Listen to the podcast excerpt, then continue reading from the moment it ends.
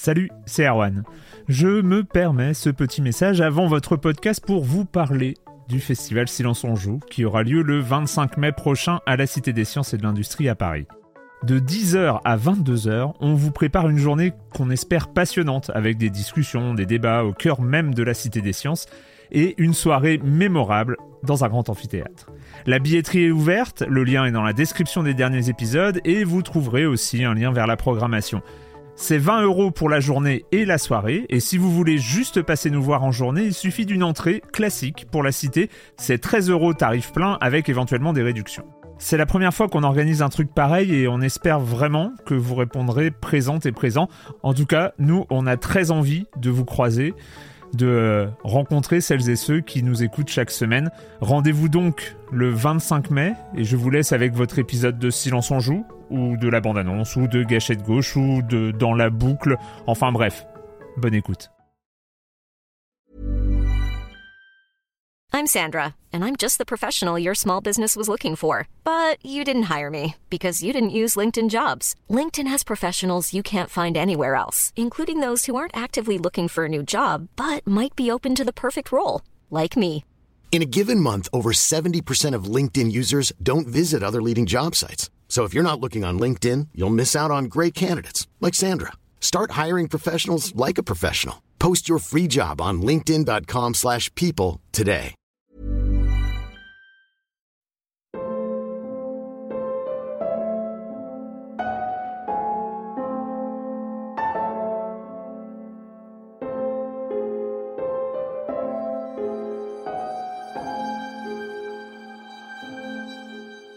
There's there's like a whole brain. Il y a un genre de gros cerveau derrière tout ça. Enfin, je dis cerveau, si je vous faisais le pitch marketing, je dirais que nous avons une IA en guise de réalisateur.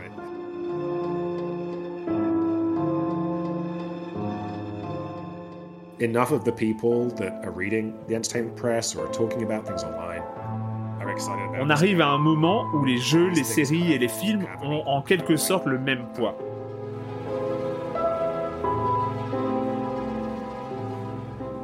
And maybe that's kind of part of the the ethos of immortality is to C'est peut-être une partie de la philosophie d'Immortality, pousser les gens à devenir aussi obsessionnels que moi lorsqu'ils regardent ces films. about watching a movie as I might be.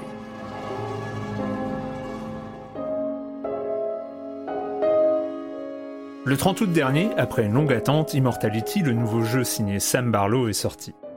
Le troisième de sa carrière en tant que créateur indépendant après Her Story en 2015 et Telling Lies en 2019, au sein du studio qu'il a cofondé Half Mermaid. Mais Sam Barlow a eu une carrière dans le jeu vidéo avant ça. Il a travaillé sur des titres comme Serious Sam Next Encounter en 2004 ou Ghost Rider en 2007, mais sa réalisation la plus marquante dans l'industrie reste sans conteste Silent Hill Shattered Memories. Nous avons eu la chance de jouer à Immortality quelques semaines avant sa sortie, et avec Marius, on a eu très envie d'en parler avec lui. On avait tellement de questions à lui poser sur sa façon de voir le jeu vidéo, sur sa façon de voir la narration, et forcément, avec Immortality, les liens qu'il a construits avec le cinéma. Et il a accepté de prendre le temps, beaucoup de temps, pour nous en parler. On espère que vous trouverez ça aussi passionnant que pour nous. Mais ça, c'était le niveau facile. Le reste de l'histoire, c'est qu'une conversation en anglais de plus de deux heures dans un podcast francophone comme Silence on joue, bah c'est pas génial. Donc, vu qu'il nous restait quelques jours avant la rentrée du podcast, on s'est dit qu'on allait doubler tout ça, histoire que tout le monde puisse en profiter. Bon, ce n'est pas l'objet ici de parler du temps infini que ça nous a pris, mais c'est juste pour vous prévenir qu'on a fait du mieux qu'on a pu, on n'est pas des professionnels, et qu'on espère que l'ensemble est écoutable de bout en bout. On a tout fait pour en tout cas. Pour celles et ceux qui comprennent l'anglais et qui préfèrent profiter de la version sans doublage, nous avons aussi uploadé sur le flux de Silence on Joue le même épisode, mais en VO. On vous laisse donc avec Sam Barlow. Silence en joue, Erwan Cario, bonjour.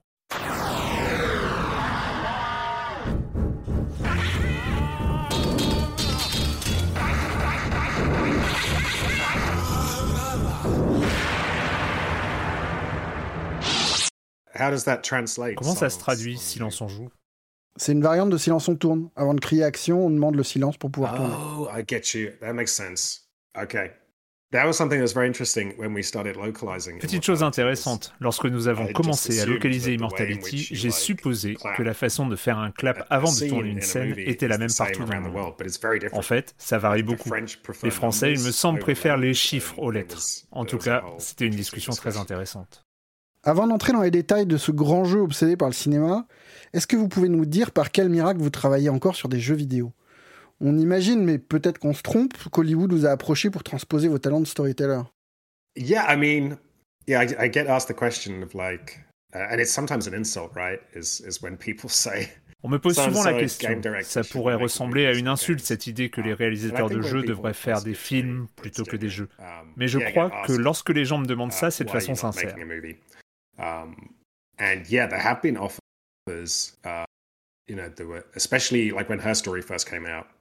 On m'a en effet proposé de faire des films, surtout après la sortie de Her Story. C'était une époque où les studios de cinéma commençaient vraiment à s'intéresser aux jeux vidéo. Ils commençaient à réfléchir au moment où ils arriveraient à court de comic books à, adapter. Pour eux, les jeux vidéo seraient la prochaine grande vague. J'ai donc fait le tour des studios et des sociétés de production pour leur parler de Her Story.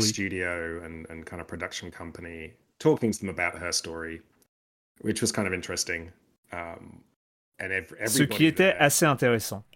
Tous ces gens vivaient dans une terreur absolue des jeux vidéo parce qu'ils voyaient bien que les jeunes jouaient beaucoup, qu'ils étaient aussi absorbés par les réseaux sociaux et qu'ils ne regardaient plus la télévision ou n'allaient plus au cinéma comme, comme le faisaient leurs parents.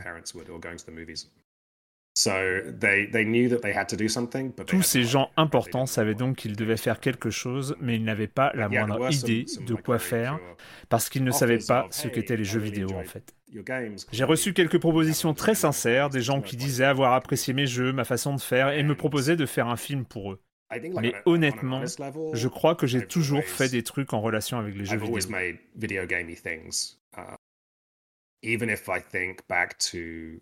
I think back to même si je repense à l'époque où j'étais adolescent, quand j'écrivais des textes horribles d'ado, je le faisais sur mon ordinateur et sous la forme d'aventures textuelles.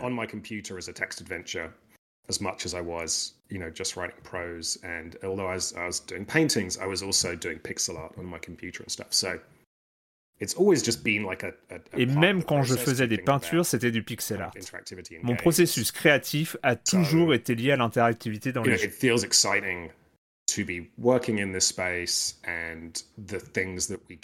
C'est super excitant comme espace de travail. C'est nouveau et c'est vraiment ce qui me fait lever le matin. Um, Cela dit, uh, j'aime les films. J'ai des avis très tranchés sur les films, sur les histoires. Après chaque tournage de jeu, avec une équipe et des acteurs très expérimentés à qui nous faisons faire des choses un peu étranges mais que tout le monde semble apprécier, qui sont rompus à ces exercices, vient toujours ce moment qui vient du fond du cœur où les gens de l'équipe se tournent vers moi et me disent Par pitié, Sam, la prochaine fois, fais plutôt un film. Et c'est vrai qu'il y a une part de moi qui est tentée, parce que c'est un tel combat pour être créatif, pour essayer de nouvelles choses, techniquement, um, commercialement, que c'est difficile de résister à l'appel d'un film linéaire. De loin, ça a l'air assez relaxant et facile. Mais quand on y pense deux secondes, il y a tellement de films, uh, tellement de séries télé. La vraie question, celle qui empêche les gens de dormir la nuit, c'est comment attirer l'attention sur ce que je viens de faire? There's just so much going on. And so, you know, a practical part of me is like, well, Innovating in this place, I'm kind of on the cutting edge, Il y a un côté pratique de se dire qu'il vaut mieux rester dans son petit étang, être un gros poisson dans ce petit étang, plutôt qu'un tout petit perdu dans un océan de films, où je serais en compétition avec tous les autres longs métrages.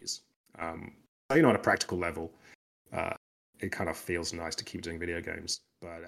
D'un point de vue pratique, ça fait du bien de continuer à faire des jeux vidéo.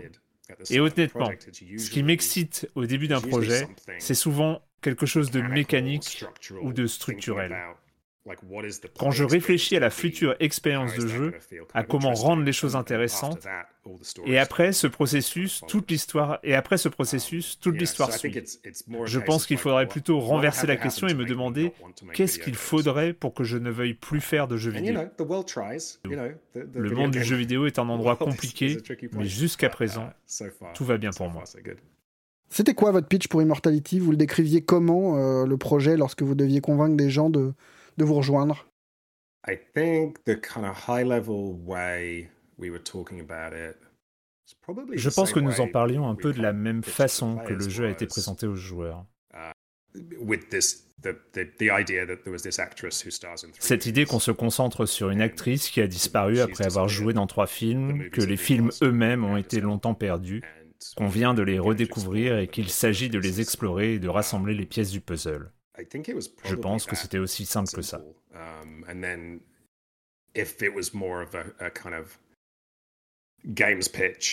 Ensuite, s'il s'agissait d'une présentation plus poussée du jeu, nous approfondissions généralement sur la mécanique du match cut, en exposant pourquoi cela allait être amusant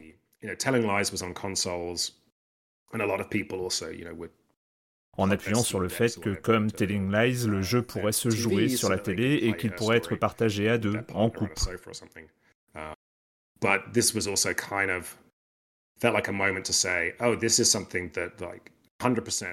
En insistant sur le fait que le jeu se prête bien à la manette puisqu'il joue sur cette navigation visuelle.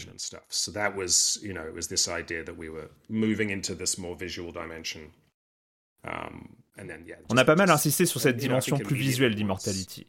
On a montré des mood boards pour donner un peu l'ambiance du jeu à travers les différentes époques de films qui sont explorées. Je pense que cet aspect-là a attiré l'attention. Avant de revenir sur l'aspect visuel d'Immortality, est-ce qu'on peut parler du concept de narration non linéaire? Il vient d'où? Est-ce que vous avez eu une sorte euh, d'épiphanie qui vous a donné l'idée de ce format de puzzle narratif? Ou est-ce que c'est quelque chose qui traînait dans votre esprit depuis longtemps, euh, depuis, depuis avant Her Story? So, you know, growing up, I was really into uh, art, experimental literature. En grandissant, je me suis beaucoup intéressé à la littérature expérimentale. J'étais un grand fan des surréalistes, puis j'ai suivi ce courant de pensée avec les beat writers, avec William Burroughs et ses cut-up par exemple, que j'ai découvert grâce à David Bowie. David Bowie rave about William Burroughs. Um, and then, you know, I could point to uh, some writers like uh, il y a plein d'écrivains que je pourrais citer, les premiers travaux de J.G. Ballard, en particulier son roman La foire aux atrocités. Je me suis vraiment abreuvé très tôt de toutes ces expériences littéraires à travers desquelles les auteurs s'amusaient avec la structure.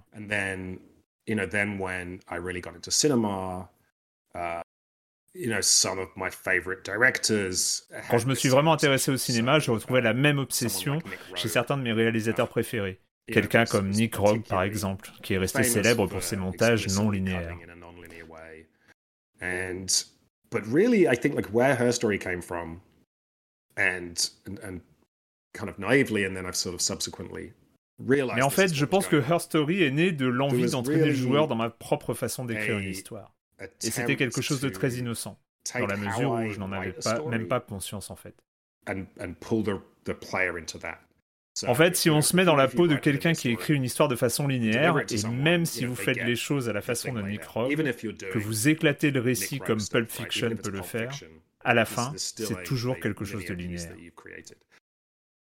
Alors qu'en réalité, au moment de l'acte d'écriture, tout est extrêmement non linéaire. Si j'écris un scénario, je vais devoir avoir mon plan, je vais déplacer des scènes, chercher des solutions. Au moment d'écrire les dialogues, je vais me dire, tiens, j'ai glissé un rappel à telle scène, et du coup, je reviens à la scène précédente pour voir comment tout se goupillait. Il y a dans l'écriture quelque chose de très proche du geste d'un sculpteur. Cela s'étend, je pense, à toutes les formes de storytelling. Quelque chose qu'on retrouve dans le procédé même de la fabrication d'un film. On peut avoir un scénario très linéaire et le tourner de façon chronologique et linéaire, mais au moment d'arriver en salle de montage, tout peut être déplacé. Et je trouve qu'il y a quelque chose de très réjouissant dans ce sentiment de se retrouver entouré par la matière. Ce que j'ai commencé à creuser avec Her Story, c'est l'idée que l'un des bonheurs de l'écriture consiste précisément à être entouré de toute cette matière.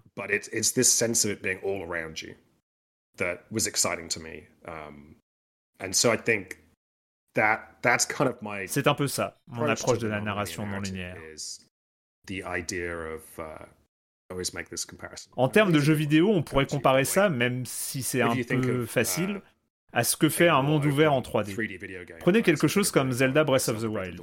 Vous êtes dans un espace en 3D et on dit au joueur qu'il peut se balader dans n'importe quelle direction. Votre curiosité vous entraîne dans différents recoins du jeu et on découvre de nouvelles choses. Et il me semble que ça reste vrai même si le jeu est un peu plus rigide, disons comme un Metroid. On a toujours l'impression que l'on peut aller n'importe où.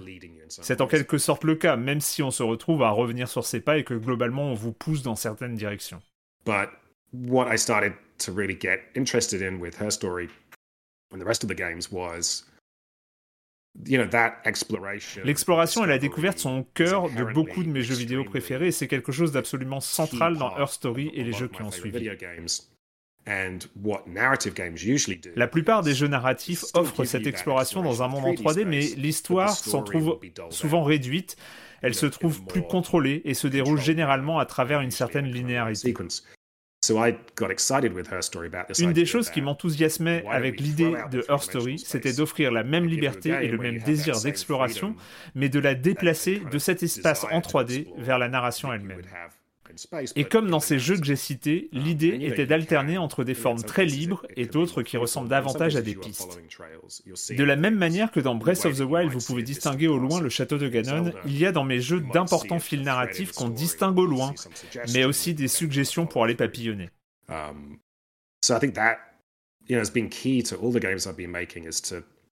Je pense que c'est la clé de tous les jeux que j'ai créés. Je ne les vois pas comme si différents des jeux vidéo traditionnels ou en tout cas des jeux qui composent mon panthéon. Souvent des jeux Nintendo qui mettent l'emphase sur des sensations de jeu, sur la liberté confiée aux joueurs et aux mécaniques toujours très réjouissantes et expressives.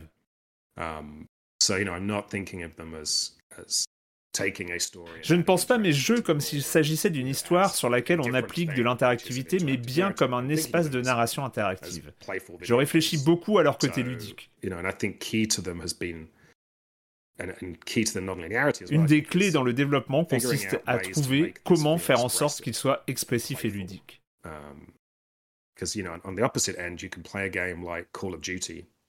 À l'opposé de ce spectre-là, il y a des jeux comme Call of Duty, on fait difficilement plus typique du jeu vidéo dans l'imaginaire, où le gros de l'action consiste en réalité à traverser un long couloir. C'est très joli, certes, mais peu importe celui qui tient la manette, il tirera toujours sur les mêmes ennemis que n'importe quel autre joueur avant lui. Il aura comme lui la même aide à la visée et l'expérience qu'il en tirera sera indiscernable de celle des autres joueurs. Il y a pour moi quelque chose de profondément décevant dans cette approche du jeu vidéo. Alors que si vous prenez un Mario, le feeling n'est pas du tout similaire, parce que les Mario autorisent le joueur à s'exprimer et à s'amuser. La mécanique est certes étroite, puisqu'on ne peut que sauter et courir, mais vous disposez d'une telle liberté qu'au final, le joueur peut s'exprimer dans la manière qu'il a de courir et sauter. À première vue, les mécaniques de Her Story sont assez simples, on tape du texte. Mais on vous laisse la possibilité de taper n'importe quel mot anglais et de réagir aux choses qui vous semblent importantes dans l'interrogatoire de cette femme. Le joueur peut deviner, tenter de prédire des choses. C'est finalement un espace assez expressif. En fait, on peut faire beaucoup de choses différentes et ludiques avec la langue anglaise. Même chose avec Immortality, l'expressivité est dans la possibilité d'arrêter la séquence à tout moment, de décider que ça a l'air cool de cliquer sur ce détail. Et rien que cette mécanique entraîne un truc un peu à la façon de Pokémon Snap. Quitte à cliquer sur un visage, on va reculer de quelques images pour essayer de s'arrêter sur un pan plus net, plus joli. Il y a une expressivité dans ce choix esthétique. Um, Il me semble que le fait de confier aux joueurs la possibilité de s'exprimer à travers le jeu rend l'expérience plus significative. Uh, and, and, you know, additionally, there's no real punishment et mes jeux ne sont pas vraiment punitifs. Ce qui est essentiel, il me semble. Parce que si vous avez un jeu, un propos très étrange ou dont le maniement a quelque chose de déroutant parce qu'il est différent de ce à quoi le joueur est habitué, et qu'en plus le jeu est un peu punitif, alors le joueur risque de perdre très vite l'intérêt. Ou n'a pas envie de se donner la peine de découvrir comment cette chose fonctionne.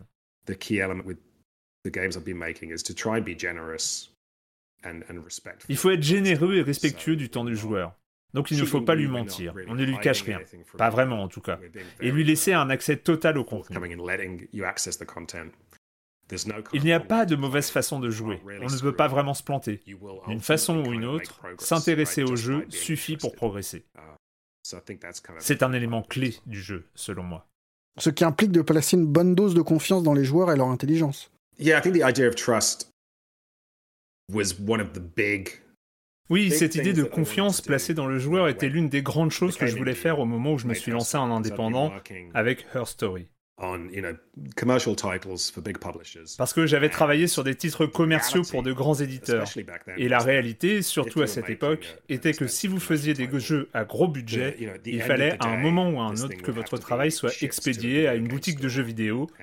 Et il fallait que le marketing puisse convaincre le directeur régional des ventes que votre jeu valait le coup. Du coup, beaucoup de décisions importantes sont prises par le service marketing. Et par ces cadres que la moindre nouveauté effraie. On m'a toujours répété que le joueur était stupide. N'essaye pas d'être intelligent, Sam, c'est pour un public qui est stupide. Ils avaient même un terme pour qualifier ce joueur moyen, c'était le Arsenal Man, le genre de joueur qui est fan de football et ne pouvait donc pas être intelligent. Ça m'a toujours foutu en rogne parce que toutes les preuves allaient à l'encontre de ce mépris.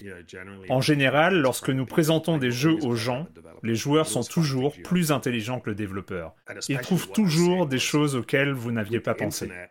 Et surtout, maintenant, avec Internet, les joueurs ne sont plus limités avec leur propre cerveau. Il y a un esprit de ruche qui émerge.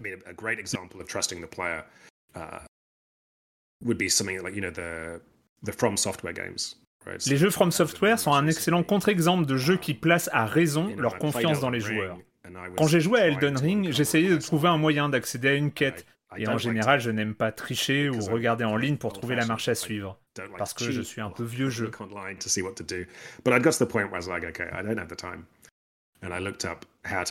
Mais là, c'était si obscur. Je n'aurais jamais trouvé comment faire, même en Milan. Mais malgré le côté opaque d'Elden Ring, il suffit qu'une personne trouve ce petit morceau de quête et qu'une autre personne trouve cet autre petit morceau, et lentement, ensemble, la communauté de joueurs parvient à résoudre ces énigmes et trouve les réponses. Et si l'on regarde l'évolution de la narration à la télévision, le degré de complexité des intrigues, le nombre de personnages qui sont présents, il faut reconnaître que l'écriture est beaucoup plus riche et complexe aujourd'hui qu'elle ne l'était il y a 10, 20, 30 ou 50 ans. Cette idée que nous devrions penser que les joueurs ne sont pas si intelligents et qu'il faut tout leur expliquer m'a toujours semblé fausse. Et l'idée avec Her Story, c'était vraiment de pousser dans la direction opposée et de donner plus de place aux joueurs. Si le jeu vidéo est un média fondamentalement interactif,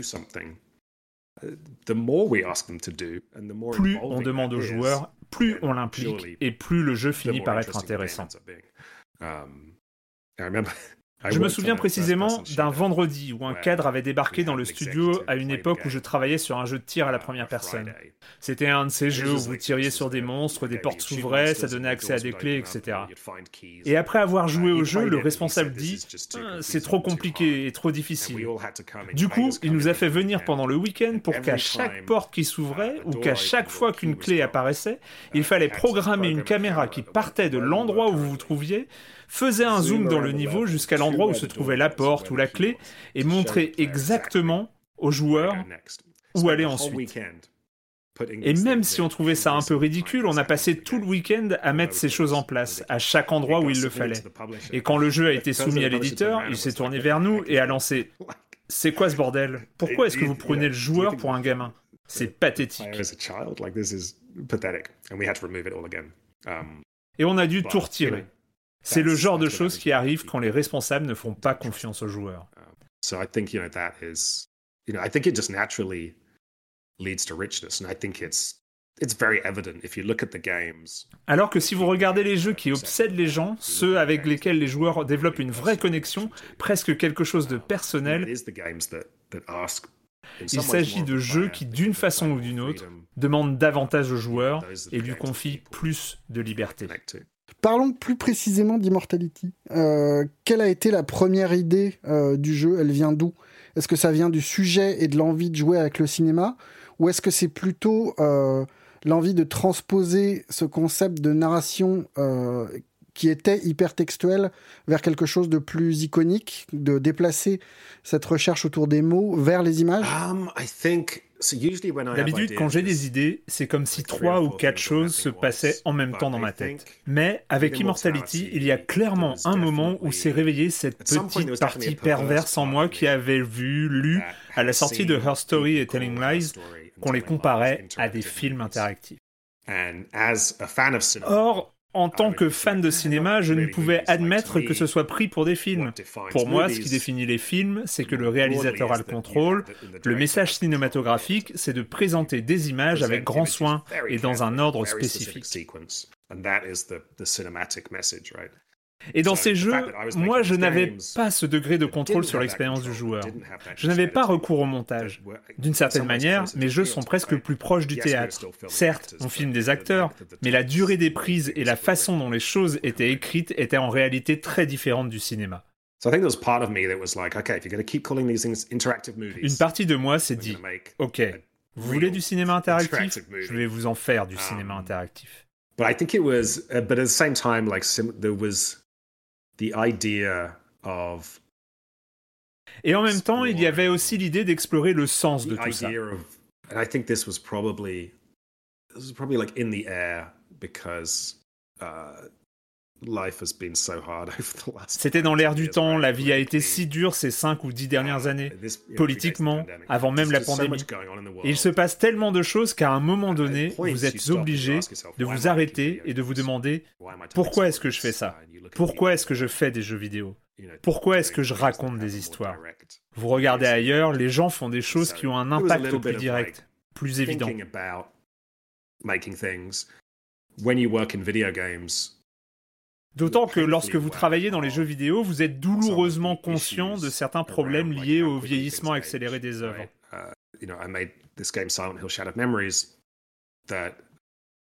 En 2009, j'ai fait ce jeu, Silent Hill Shattered Memory. Il y a des gens qui l'aiment beaucoup. Moi, j'en suis très fier. Mais il est presque impossible d'y jouer aujourd'hui. Il faut trouver une Wii, acheter une copie physique. Il n'y en avait pas tant que ça puis brancher tout ça à sa télé. Et même une fois que toutes ces conditions sont réunies, l'état de l'art a évolué de telle sorte que les modélisations de personnages ont l'air trop simples. D'un coup, les détails de texture ne sont pas aussi impressionnants que dans votre souvenir. J'ai des amis qui ont développé des jeux pour l'App Store et qui ne peuvent plus être achetés ou même installés parce que le système d'exploitation les a expulsés worked I worked on this uh, Legacy of Kane game for three years that got cancelled. This was this was just before I went indie. Um, and I co-wrote that with, with an author. Pendant trois ans, j'ai uh, travaillé sur Legacy of Kane, un jeu qui a été annulé. C'était juste avant que je ne devienne indépendant. On a coécrit le jeu à deux et on se uh, posait toutes ces questions primordiales sur le sens de ce que nous faisions. On se demandait quel média était le plus adapté. So, you know, he would write novels. Lui écrivait des romans, et le livre, même si ce n'est pas aussi simple que les gens s'imaginent, puisqu'il y a des éditeurs, d'autres personnes impliquées dans le processus, le livre offre cette possibilité de toucher à quelque chose de très personnel et de s'adresser directement au lecteur. Um, Il avait un degré de contrôle immense là-dessus. Mais la nature de l'édition est telle qu'à moins de signer le prochain Harry Potter, seul un petit nombre de lecteurs liraient ses livres. Quand bien même il recevait des critiques incroyables et disposait d'une base de lecteurs fidèles, son audience serait toujours limitée. Alors qu'avec ce jeu à très gros budget, on était certes obligé de faire des compromis tous les jours, de se battre bec et ongle pour défendre la façon dont l'histoire devait selon nous être racontée, mais on savait aussi qu'une fois sorti, le jeu se serait adressé à des millions de personnes. Et puis on rééquilibrait la discussion en se disant qu'en cas d'apocalypse, des copies de ces livres seraient toujours disponibles quand ce jeu bah, disparaîtrait pour toujours. Et même si l'apocalypse n'est pas pour demain, ce jeu cessera de toute façon d'être jouable ou intéressant pour les gens au bout de 10 ans.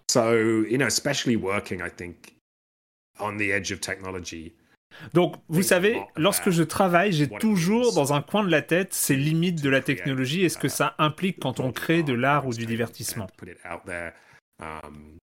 And so that I think that idea of thinking about that as a, as a loose thematic idea seemed very interesting to me. Was um, you know, et ces réflexions-là ont nourri Immortality. It, it then very quickly kind of made sense D'autant qu'il y a quelque chose de logique à relier ce sujet à l'histoire du cinéma du XXe siècle, parce que c'est derrière nous.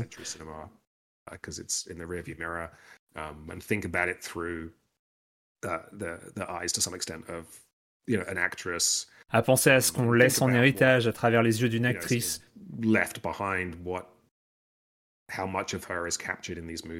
Quelle part de cette actrice est capturée dans ces films je pense que faire quelque chose qui s'attaque plus directement à l'idée d'un film, l'idée d'explorer le fait d'être créatif, l'idée de travailler là-dessus, tout ça, c'est en quelque sorte mélangé. Comment est-ce que vous avez réuni cette équipe autour de vous? Euh, Vous êtes toujours au centre de l'écriture du jeu, mais à vos côtés, on retrouve aussi le romancier Barry Gifford qui a tout de même fait euh, Sailor Lula et Lost Highway, ou des gens qui viennent de la télé comme euh, Alan Scott qui est le, co-créateur du, jeu de la reine, ou Amelia Gray qui a bossé sur euh, Mister Robot et Maniac. C'est des gens qui ont tous en commun de pas venir du monde du jeu vidéo. C'était vraiment la partie la plus amusante. On a pu échanger avec plein de gens. Uh, on a fait un gros travail de recherche préliminaire, uh, mais quand on s'est fixé sur les périodes de l'histoire du cinéma qui seraient évoquées dans le jeu, une partie du travail a consisté à contacter les gens qui faisaient le cinéma à ces époques-là. pour qu'ils nous partagent leur point de vue sur le cinéma. Et c'était fascinant. people are uh, reasonably approachable um, and likes to talk about, you know, les gens sont finalement assez accessibles, d'autant qu'ils aiment bien revenir sur leurs moments de gloire. Du coup, ils étaient généralement très heureux de partager leur expérience avec nous.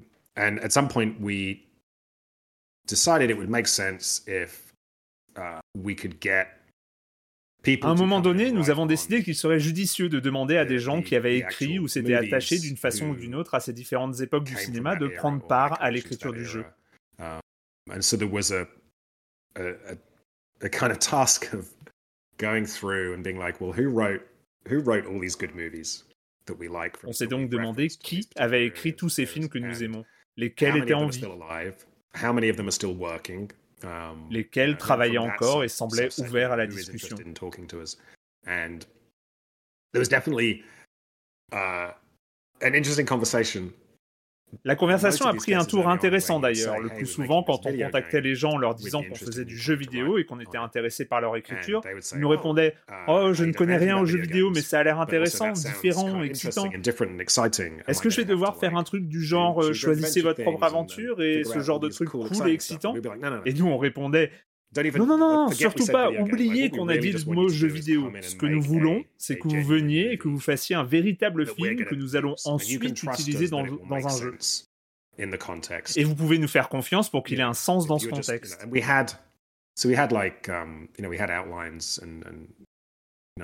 Nous avions les grandes lignes, une bonne idée de la façon dont les choses devaient se dérouler ou s'emboîter, voire dans certains cas des idées très précises.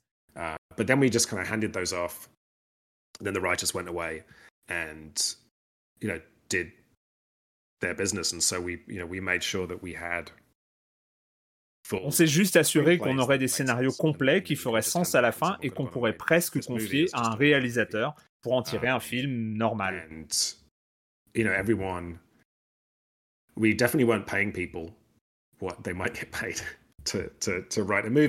Certes, on n'a pas pu payer les scénaristes comme il l'aurait été pour l'écriture d'un film, mais en échange, ils n'avaient pas à se préoccuper des notes de studio.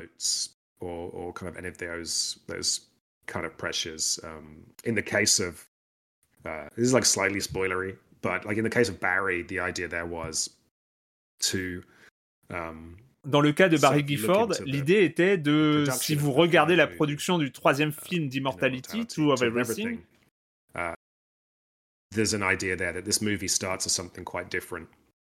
il y a uh, l'idée que ce film commence comme quelque chose de très différent et qu'il Uh, change au cours de son développement. Barry Gifford is involved in that story um, within our universe. Barry Gifford so, est très impliqué uh, dans cette histoire. Et donc, Two of Everything commence comme une adaptation d'une uh, histoire que Barry Gifford avait écrite. Um, so we kind of started with that. Um, that adaptation that Barry had done. On a donc commencé par le texte de Barry, puis le truc s'est transformé jusqu'à uh, devenir Two of Everything. Which is actually not dissimilar to like the real life. Ce qui est amusant, c'est que c'est pas si éloigné des circonstances réelles du film Lost Highway qu'il a fait avec David Lynch. Au départ, c'était l'adaptation d'un autre de ses livres. Gifford it, et Lynch ont travaillé dessus, et à un moment donné, David Lynch, il en parle dans sa biographie, s'est dit Vous savez quoi? Why don't we Nous sommes des gens relativement intelligents. Pourquoi est-ce qu'on n'inventerait pas une nouvelle histoire en adaptant la précédente? Et au final, il y a ces deux phrases dans le script que Lynch aimait beaucoup. L'une d'entre elles fait référence à une autoroute perdue, Lost Highway, et l'autre survit mot pour mot dans le film. Mais ils ont en quelque sorte pris ces deux lignes et ce qui flottait dans les sous-textes du projet pour en faire une nouvelle histoire. Il y a quelque chose de similaire qui se passe avec Immortality. uh,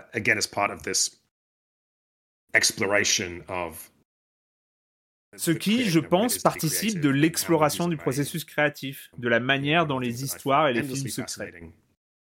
Je me lasserai jamais de creuser les films. Quand on se met à étudier l'histoire d'un film et des conditions de sa réalisation, on se rend compte à quel point les choses changent au cours du voyage.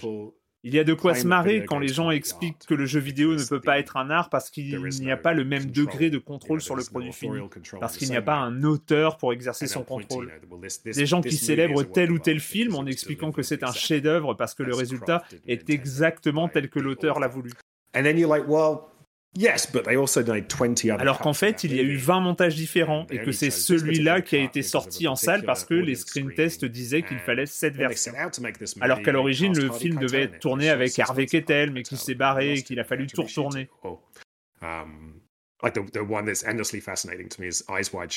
Je crois que le film qui me fascine le plus est Eyes Wide Shut. Stanley Kubrick a essayé de faire le film pendant toute sa carrière. C'est tout un monde alternatif auquel on a échappé. Il y a une version qui devait être une comédie avec Woody Allen en vedette. À un moment donné, c'était Steve Martin qui avait le rôle principal. Kubrick a commandé quelque chose à John Le Carré et à plein d'autres auteurs.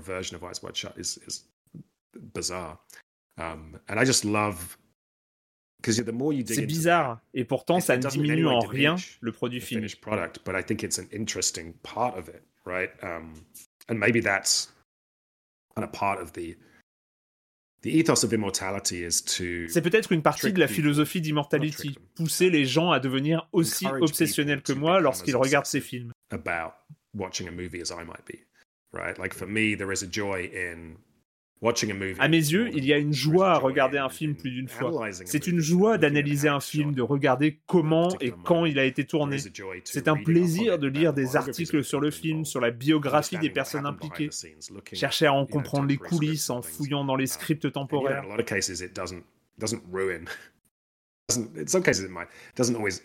Souvent, cela enrichit votre compréhension de l'œuvre. En un sens, tous mes jeux encouragent les gens à être obsessionnels. Her Story, c'est comme faire une fixette sur ce qui est dit dans ces vidéos pour en saisir le sous-texte, ne pas se contenter de laisser les images nous traverser. Est-ce que c'est important pour vous de sortir le jeu vidéo de ses obsessions classiques, de penser un peu en dehors du cadre? Yeah, I would say the thing that, as as a player of games, um, as well as someone that makes them. Oui. En tant que joueur comme en tant que créateur, l'étroitesse des types de personnages, d'histoires et même de gameplay que s'autorise le jeu vidéo a toujours été ma plus grande source de frustration.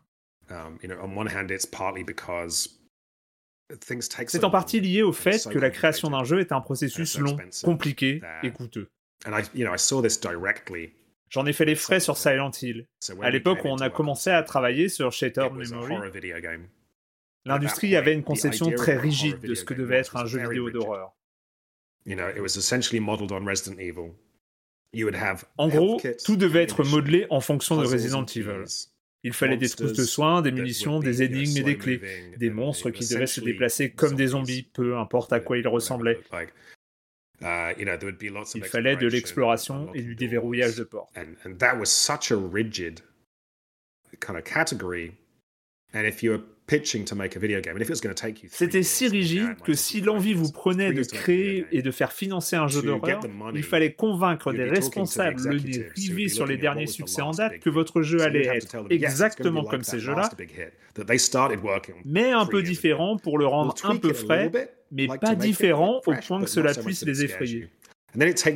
Et ensuite, il fallait trois ans pour faire votre jeu. Aujourd'hui, ce serait cinq. Voilà pourquoi on progresse si lentement. Il me semble aussi que c'est en grande partie lié à cette étrange fusion entre le genre de l'histoire et le genre du jeu. Si vous regardez ailleurs, du côté de la littérature, du cinéma, des séries, il existe tout type d'histoire, de genre, de typologie de personnages. Tout est beaucoup plus étroit en matière de jeux vidéo.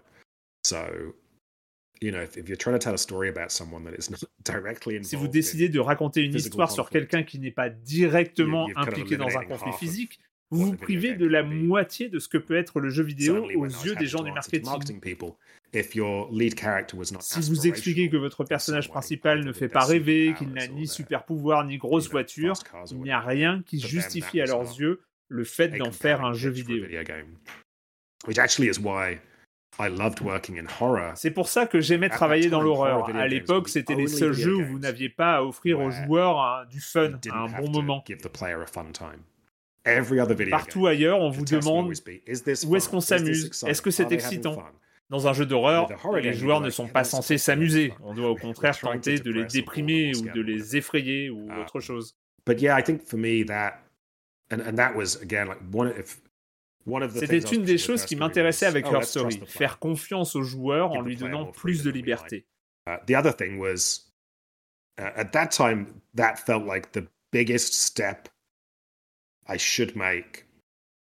Et en proposant un autre type d'histoire.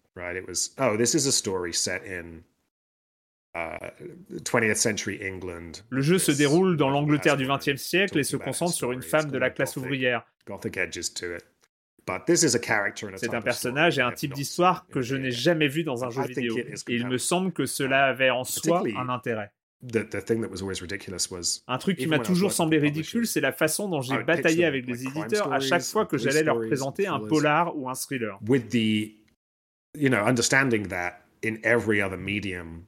Partout ailleurs, ces récits ont du succès. On n'imagine pas une chaîne de télé qui n'aurait pas une série policière. Pas plus qu'on imagine un éditeur se priver de polar. Mais à chaque fois, on me disait, oui, ça marche partout ailleurs, mais pas dans le jeu vidéo.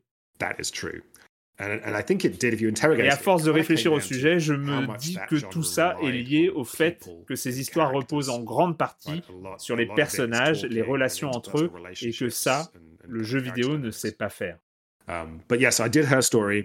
Avec Her Story, je voulais me débarrasser de ces schémas de pensée, et j'étais sûr que le jeu pouvait fonctionner. Le succès du jeu, c'était super excitant. I think there was also a challenge in trying to communicate what telling lies was, but with telling lies, I was like very confident from having done. Ça m'a donné confiance like, oh, pour aller plus loin. Keep going. I'll go even further. Let's tell a story. Avec Telling Lies, je me suis dit que j'allais parler de relations entre adultes, des forces de l'ordre, de la vie privée, plein de questions super intéressantes. Um, and I think that was a harder sell. I think we we also struggled because it was. Mais je n'ai pas su comment parler du jeu à sa sortie. C'était plus difficile à vendre. J'étais aussi très attaché à l'idée de préserver la première heure de jeu, de ne rien dire, pas qu'il y ait un énorme rebondissement. When we tested on people who had no idea, um, Lorsque nous avons fait des playtests, les gens n'avaient aucune idée de ce qu'ils venaient de voir. Ils semblaient apprécier, ils se lançaient dans des hypothèses sur la nature du personnage de Logan Marshall Green. Ils cherchaient à savoir si c'était un bon gars ou non. À mes yeux, le côté déroutant du début apportait vraiment beaucoup à l'expérience. Mais au final, c'est devenu trop difficile d'expliquer aux gens de quoi parlait et ce qu'était Telling Lies. Avec Her Story, le point de départ était finalement assez simple. Cette femme est accusée du meurtre de son mari. L'a-t-elle fait? On comprend tout de suite. J'ai l'impression qu'on revient à une forme de clarté avec le pitch d'Immortality, avec cette actrice disparue et trois films dans lesquels chercher à comprendre ce qui s'est passé. J'ai l'impression que petit à petit, on élargit les canaux habituels du jeu vidéo.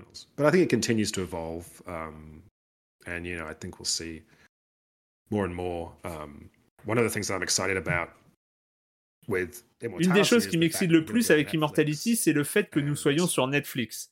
C'est encore un peu balbutiant, ils sont encore en train de tester la place du jeu vidéo. Mais quand on les a rencontrés et qu'ils nous ont montré leur plan, ce qui m'a vraiment enthousiasmé, c'était le fait de mettre les jeux sur le même plan que le cinéma et la télévision. Cette façon de créer une équivalence entre les médias. Surtout qu'il me semble que c'est justifié. Quand Elden Ring a explosé, les gens ne parlaient plus que de ça. C'était devenu le truc à côté duquel il ne fallait pas passer. Ça ressemblait beaucoup au phénomène Game of Thrones enough of the people that are reading the entertainment press or are talking about things online on arrive à un moment où les jeux, les séries et les films ont en quelque sorte le même poids. Et c'est très excitant de s'imaginer voir des jeux à la une de Netflix. Tout à coup, ça oh, fait tomber beaucoup de frontières d'imaginer que l'algorithme de Netflix, qui sait que j'aime les thrillers, les films d'horreur, et les drames.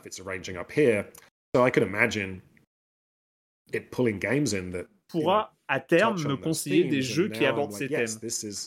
This is all content that I'm excited to enjoy, and you can make those connections in a way that's very different. You know, c'est une manière différente de présenter le jeu vidéo, décorrélé des habitudes de uh, l'industrie et de ces stores qui classent tout uh, autour de genres rigides, FPS, RPG, jeux de voiture, d'action-aventure. That, uh, and then you'll have indie, all the interesting stuff that's Et mettre tout right? ce qui dépasse dans but, un fourre-tout you know, indé. Uh, that'll be kind of fun. Est-ce que vous pouvez nous parler de votre travail de direction d'acteur sur le jeu? L'un des plus beaux aspects d'Immortality tient peut-être à la façon dont le joueur regarde chacun de ces morceaux de film de plusieurs manières différentes. Simultanément, on scrute à la fois le personnage et à travers lui on tente de déchiffrer euh, l'histoire de ces trois films dont on collecte les fragments, mais on regarde aussi l'actrice qui joue ce rôle et son travail sur le plateau, ses frustrations, toutes les peines qu'elle trimballe avec elle et les relations qu'elle entretient avec le cinéaste. On guette chaque seconde qu'on peut grappiller à la fin d'une scène euh, pendant que la pellicule continue de tourner. Il y a quand même une quantité incroyable de sous-texte dans chacune de ces images. I mean, a lot of it is in the writing. C'est en grande partie lié à l'écriture. Et quand je dis l'écriture, c'est la planification, la recherche et la mise en forme. Uh, Un de mes plaisirs coupables dans la vie, c'est de dévorer les manuels sur la structure des scénarios, tous ces gourous qui disent voici la forme de chaque histoire.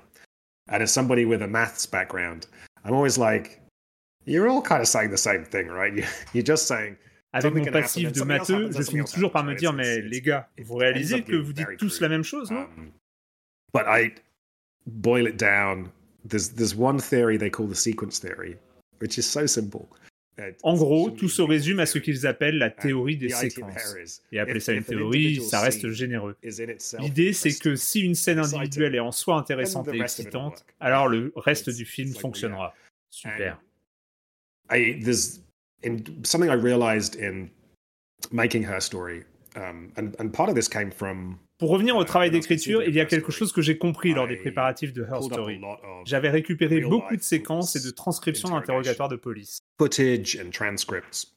And I early on et très vite, j'ai bricolé un prototype qui était basé sur la transposition textuelle d'un de ces vrais interrogatoires.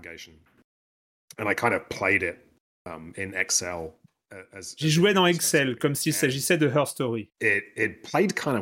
Et en fait, ça marchait plutôt bien, c'était intéressant comme jeu. Je découvrais des aspects de cette enquête en suivant certains choix de mots ou à travers certains thèmes que je suivais.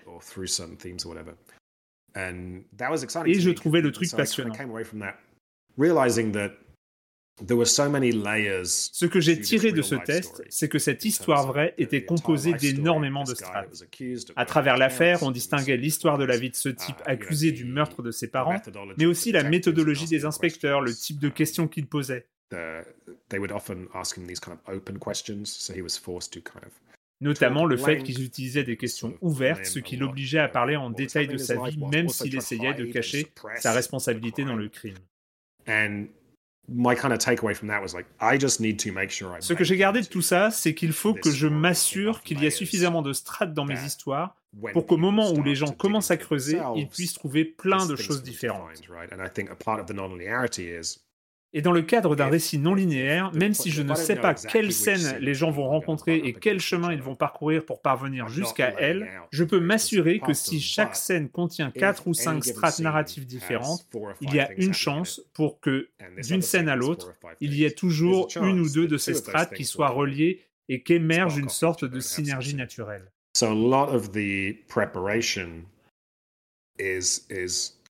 Une grande partie de la préparation se fait donc de manière hyper méthodique, par itération. Je m'assure que dans chaque pièce du puzzle, il se passe plusieurs choses en même temps. Oh, uh, dans le cas d'Immortality, par exemple, chaque scène peut contenir un morceau d'histoire de chaque film. Donc il faut que la scène se uh, tienne du point de vue du film et fasse avancer l'intrigue. Mais il faut aussi qu'on distingue un élément de coulisses, quelque chose en relation avec le tournage, qui ait sa propre valeur en soi. Il faut qu'il se passe quelque chose entre les acteurs, qu'il arrive quelque chose à Marissa. Il se peut que cet événement reste hors champ, mais affecte le tournage. Peut-être que cet événement ne pourra être compris que si on parvient à le connecter à une autre scène qui s'est déroulée juste avant. L'écriture prend presque des airs de checklist pour que tout soit bien clair et précis à chaque scène. À la fin du processus, on obtient un script qu'on peut donner aux acteurs.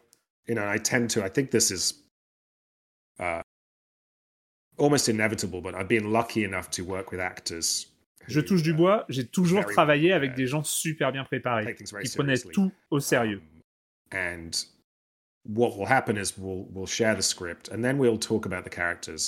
Et une fois ce travail fait, on échange autour du script, on entre dans le détail des personnages et de l'histoire avec eux. So that the actors know at any given point, coming into the scene, this is what's happening. Les acteurs savent donc à chaque fois qu'ils tournent ce qui se passe, où on veut aller et ce que pensent les personnages. Tant et si bien qu'au moment du tournage, où on travaille généralement autour de prises assez longues, l'acteur est en quelque sorte livré à lui-même. You know, you have all of this thinking and everything's kind of thought out. Donc il y a toute une phase de réflexion, de calcul avant de pouvoir s'en remettre à l'instant et au talent des gens. Avant que tout soit une question de confiance.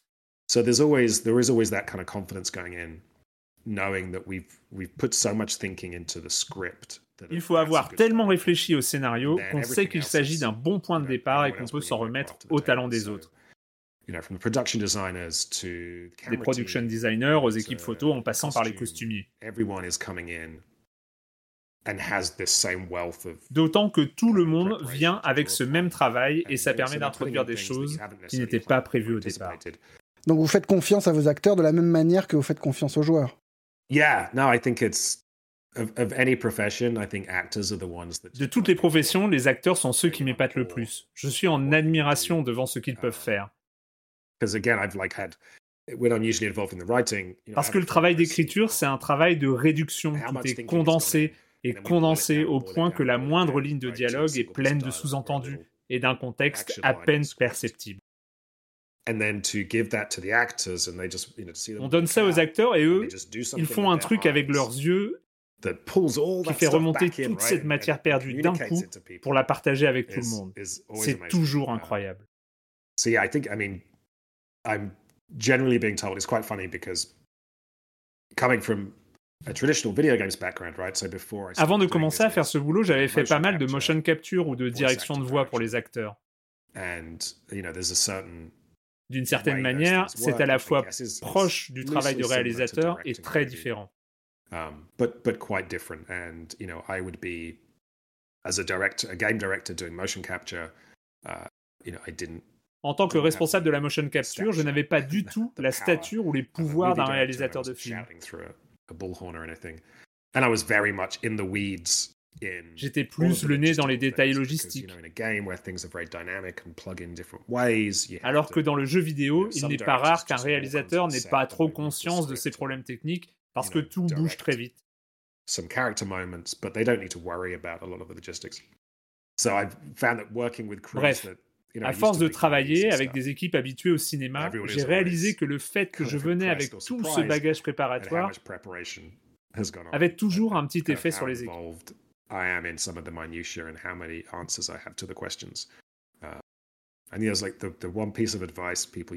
C'est le conseil habituel qu'on donne aux apprentis réalisateurs. If someone asks you a question, like give them an answer confidently. Si quelqu'un te pose une question, peu importe ce que tu réponds, du moment que c'est avec assurance. Parce qu'au milieu de tous ces gens très compétents qui savent très bien ce qu'ils font en matière d'éclairage, de maquillage et de décor, They all know what they're doing, um, but there's so many moving parts. au milieu de toutes ces pièces qui s'agitent dans tous les sens, le rôle du réalisateur est surtout de répondre avec suffisamment de confiance pour que tout le monde puisse continuer sereinement. Parce que si vous ne le faites if you don't pas, si vous ne répondez pas thing ou sans assurance, tout cet édifice Um, risque de s'écrouler. But I think it's useful that uh, usually this amount of preparation required. Mais encore une fois, tout ce travail qu'impose l'écriture d'un jeu non linéaire suppose que vous vous êtes déjà posé toutes les questions qu'on risque de vous poser. Uh, Ce qui permet de débarquer avec assurance. Quand vous avez autant réfléchi aux you can just choses, vous pouvez aussi laisser les gens faire ce qu'ils veulent. Du coup, les acteurs peuvent bénéficier actors de la même same liberté freedom que les as the- joueurs. the, the players, I think I get the same joy from watching the actors kind of run with Et je pense que ça me permet, quelque part, d'éprouver la même joie devant le the spectacle des acteurs qui s'approprient une scène que celle que pourra ressentir après le joueur. On ne peut pas s'empêcher d'évoquer la question du sexe. Immortality parle et montre la chair, or le sexe, c'est quelque chose qui n'existe pas dans le jeu vidéo. Et s'il existe, c'est toujours sous la forme de clichés. Comment vous avez abordé cette, euh, cette dimension-là euh, au moment de faire le jeu? Yeah, and I think it came out of. I mean, generally, you know, I'm I'm Europe. Well, I'm British. Because Disons que je suis européen, enfin, vous savez, britannique, quoi. It's quite different to Mais c'est très différent de la façon dont but, les so Américains voient les choses. a background like growing up. All of my favorite writers and film Les écrivains et les cinéastes avec lesquels j'ai grandi étaient tous très intéressés par les mécanismes de l'amour humain. human love. And you know, so growing up watching Ken Russell or Peter Greenaway, J'ai grandi en regardant Ken Russell, Peter Greenaway, Derek Jarman, Adrian Lee. watching all those movies, reading. Um, I would mostly read, uh, not in the original French, but uh, as a young teenager. Jeune ado, je lisais avec voracité. Voraciously, And I, I would read a lot of like J'avalais beaucoup of de science-fiction américaine, de science-fiction pop comme Philippe it K. and Dick. stuff.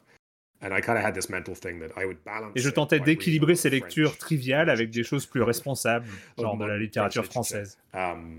And to me, like, it, it's not weird. Mais pour moi, qui ai été façonné par tout ça, uh, il n'y a absolument rien de bizarre ou de surprenant à ce que le sexe joue un rôle uh, dans le récit de la vie d'adulte norme. Uh, Le sexe, c'est fondamental. I think with this game, as soon as we knew that we were talking about Dès que nous avons su qu'avec Immortality, nous allions parler de uh, cette idée primitive que peut-être nous créons de l'art comme un moyen de vivre au-delà de la mort, le fait que les êtres humains sont obsédés par leur propre mortalité et que c'est en partie ce qui nous distingue des animaux. One way of uh, uh, we actually had this very complicated schema that the composer used to talk about the different themes in this game, but we kind of talked about Le like, jeu how are the évoque la façon dont les êtres humains gèrent cette mortalité. mortality. And it was like, well, there's you know, the religious idea that we we have an idea of an abstracted life after death. Il y a cette conception religieuse d'une vie abstraite après la mort. The religious moment. Uh, there was the idea of of of kind of hedonism, of, of physical pleasure being something that allowed us to live Il y a in la the conception hédoniste, où le plaisir physique est un moyen qui permet de transcender l'idée de la mort, à travers la danse, la nourriture ou le sexe. sex. Um, and then there was the, the, the idea of creating something which would Puis il y a cette idée de créer quelque chose, une œuvre qui vivrait au-delà de nous. Um, so I think as soon as we started talking about Dès que nous avons commencé à toucher ces questions d'espérance de vie, de mortalité, est apparu le corollaire de la mort, le sexe. Um, and as well, then when you combine it with movie D'autant que regarder ces questions du côté du cinéma et de son histoire, ça revient à évoquer la question du star power. Tellement de choses reposent sur le appeal. sex appeal. Une grande partie de l'intérêt suscité par les films est or lié à leur côté sexy. And we kind of, you know, we started off. You know, at some point we locked into this idea À un moment, on s'est the fixé sur l'idée d'adapter pour un des trois films qui composent le jeu ce formidable roman du XVIIIe 18th siècle qu'est Le uh, Moine. a Un truc écrit 22-year-old par un jeune Britannique de 22 ans en très peu de temps, most, uh, se lit toujours extrêmement bien aujourd'hui. C'est très gothique avec du sexe, de la violence et tout se Ah. condense autour d'un moine qui succombe à la tentation. Uh, and it was really interesting to us because we were talking Ça nous semblait bien collé avec cette this histoire d'actrice, and what it means to be an actress. cette envie de creuser the ce que cela signifie d'être une actrice à travers the les différentes ères du cinéma, du système des studios où a été en quelque the sorte façonné le concept de star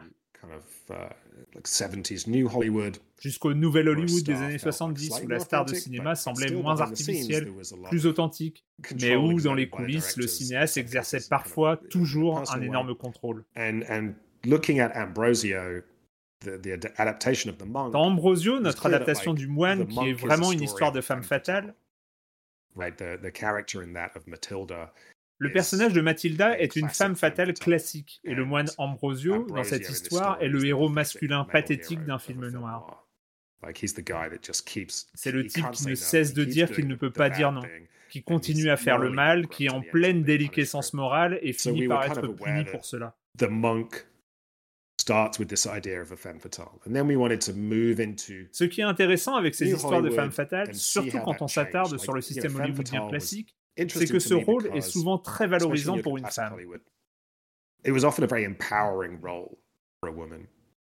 Les actrices ont davantage de pouvoir en tant que femmes fatales, Elles exercent davantage de control contrôle sur their leur vie and et leur sexuality. sexualité. Et en the même temps, c'est également un archétype qui existe d'abord pour titiller le public masculin. So we were interested in the kind of complexity of that. And then, you know, you see in Minsky, C'est cette complexité qui nous intéresse. Dans le second film, the- the Minsky, on of creuse les ambiguïtés caractéristiques that du cinéma des années 70s 70.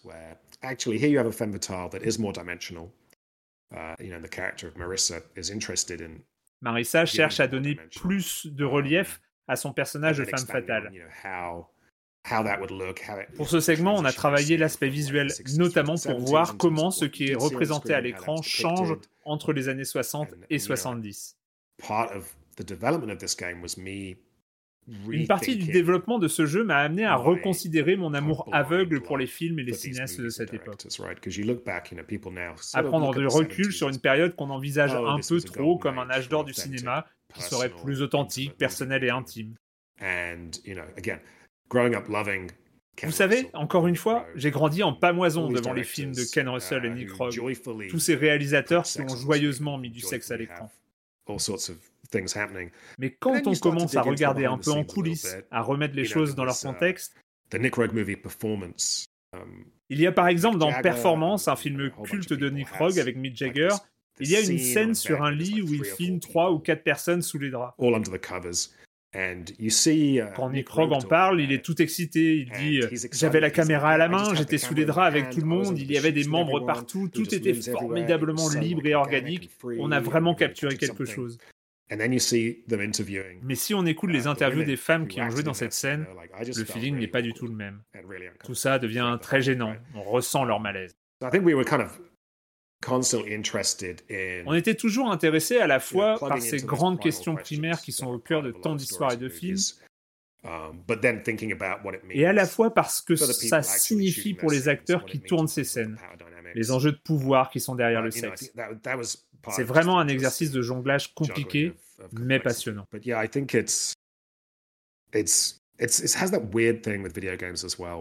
Après, pour en revenir aux jeux vidéo, il y a toujours ce truc bizarre, cette panique morale qui s'installe rapidement et qui tient au fait qu'avec les jeux vidéo,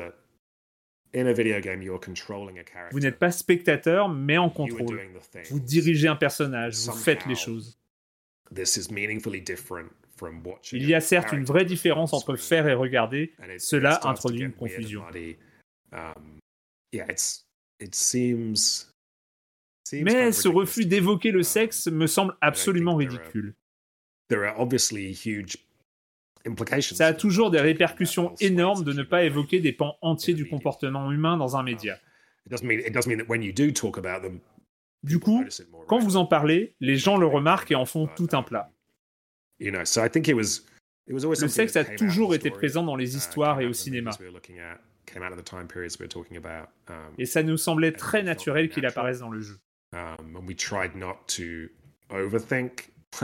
On a essayé de pas trop se prendre la tête sur la question de savoir si c'était trop controversé ou non pour un jeu vidéo. Il y a clairement par le passé des jeux où les développeurs ont glissé du sexe dans leur jeu pour attirer l'attention, donner l'impression qu'ils se distinguaient, uh, mais c'est souvent forcé. Uh, dans Immortality, le sexe n'apparaît que de façon naturelle quand les scènes l'exigent. L'un des aspects les plus fascinants d'Immortality tient peut-être à sa façon d'imiter parfaitement le cinéma, pour en venir finalement à briser la seule chose qui unit absolument tous les films de la Terre, c'est-à-dire le défilement de l'image, ce mouvement vers l'avant à raison de 24 images par seconde. En français, l'expression le sens des images renvoie à la fois à leur, à leur signification et à leur mouvement. J'imagine qu'on peut trouver une sorte d'équivalent en anglais autour de la polysémie du mot direction. C'est définitivement quelque chose qui était au cœur de la réflexion autour du jeu. Et ça remonte en partie à l'époque de Telling Lies. Uh, à un moment, je crois que sur la première page du script qu'on avait envoyé à Logan Marshall Green, le titre du jeu était Telling Lies, un anti-film. Parce qu'on avait conscience que par la durée très longue des prises, par le fait qu'on offrait aux joueurs la possibilité de s'arrêter, de rembobiner et de mettre l'avance rapide, nous ne faisions pas un film. Dans une conférence intitulée La mort du cinéma, le cinéaste Peter Greenaway disait Le cinéma est mort le jour où la télécommande a été inventée. Pour lui, dès que nous avons donné aux gens une télécommande, on a mis fin à ce qui um, était l'essence même du cinéma et on ouvrait de nouveaux horizons. C'est quelque chose qui me fascine beaucoup. Encore une fois, pardon, je passe un peu pour un obsédé de Nick Rogue, mais c'est un personnage fascinant. Mais je me souviens d'un discours qu'il a prononcé avant sa mort. Um, Le speech était divisé en trois parties et c'était assez génial. La première partie était très autobiographique. Il parle de ses premiers pas dans l'industrie cinématographique, de sa vie, de ses débuts en tant qu'apprenti. Puis, dans la seconde partie, il développe ce qui peut apparaître comme sa théorie du film. Il explique qu'il aime le montage non linéaire parce que cela se rapproche de la façon dont la mémoire fonctionne et de la façon dont on vit les choses. Et enfin, dans la dernière section, il explique sa croyance en le cinéma comme outil pour transcender l'espace et le temps comme quelque chose qui permettrait d'atteindre une vérité spirituelle profonde et universelle. C'est vraiment du spirituel hardcore, mais c'est intéressant. Um, il y a aussi cette anecdote incroyable où il se souvient de la première fois qu'il a mis les pieds dans une salle de montage. Il devait avoir à peine 12 ans et il travaillait comme apprenti dans un studio de Londres. Et c'est là qu'il a vu pour la première fois une moviola, cette molette qui permet de faire défiler les images dans le sens que l'on veut. Et quand il a vu qu'en appuyant sur un simple bouton, le film revenait en arrière, c'était une explosion dans sa tête. À l'époque, on n'avait pas accès aux images animées de la même manière qu'aujourd'hui. Le simple fait de voir un bouton inverser le temps l'a tellement époustouflé qu'après ça, il n'a jamais cessé de rechercher cette sensation dans ses films. Toutes ces séquences jouées à l'envers à travers lesquelles il tentait de faire ressentir une sensation de pure subjectivité. Et c'est quelque chose qui m'excite beaucoup également. Je pense que dans Immortality, il y a quelque chose de très fun à simplement donner accès à cette Uh, fausse Moviola. Dès la première scène que vous voyez dans le jeu, il y a ce vieil enregistrement VHS d'un talk show des années 60, où l'image est de très mauvaise qualité et pixelisée. Quand on vous dit de zoomer dessus, l'image se déchire en gros pixels. Et dans les scènes qui suivent, lorsque vous zoomez, vous êtes d'un coup très conscient du grain de l'image. Il me semble que cela rappelle ce que disait Godard, le cinéma, c'est 24 fois la vérité par seconde. Cela vous remet devant le fait que le cinéma, ce n'est pas une personne vivante à l'intérieur de l'écran, ce ne sont que 24 images par seconde. Mais quand le mouvement se produit, le cerveau imagine que l'image est devenue vivante. J'aimais bien l'idée de rappeler ce tour de magie, le fait qu'on ne regarde pas vraiment des personnages, mais des tas de points colorés qui frappent un écran. Quand vous zoomez dans Immortality, vous retransformez ces acteurs en petits points, et quand vous revenez à un cadrage normal, la magie reprend et vous revoyez une personne vivante.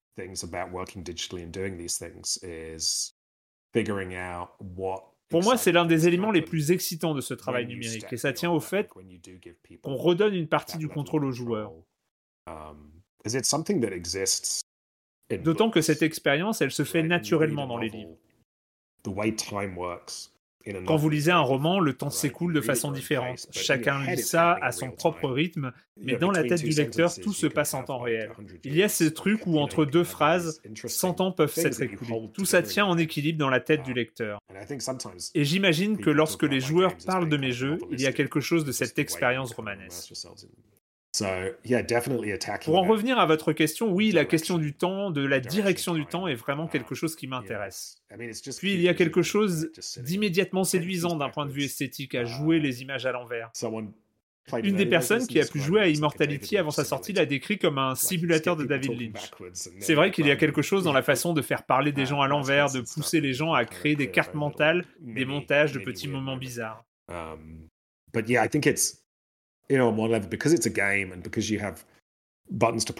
Mais dans la mesure où ça reste un jeu, où vous avez des boutons à presser et une tâche à accomplir, il me semble que les gens ne se perdent pas forcément dans la suranalyse.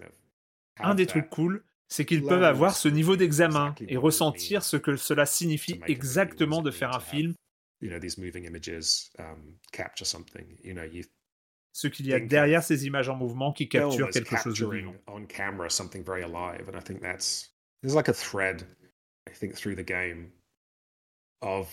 C'est un des fils qui traverse le jeu, cette idée que le cinéma est un média spécial.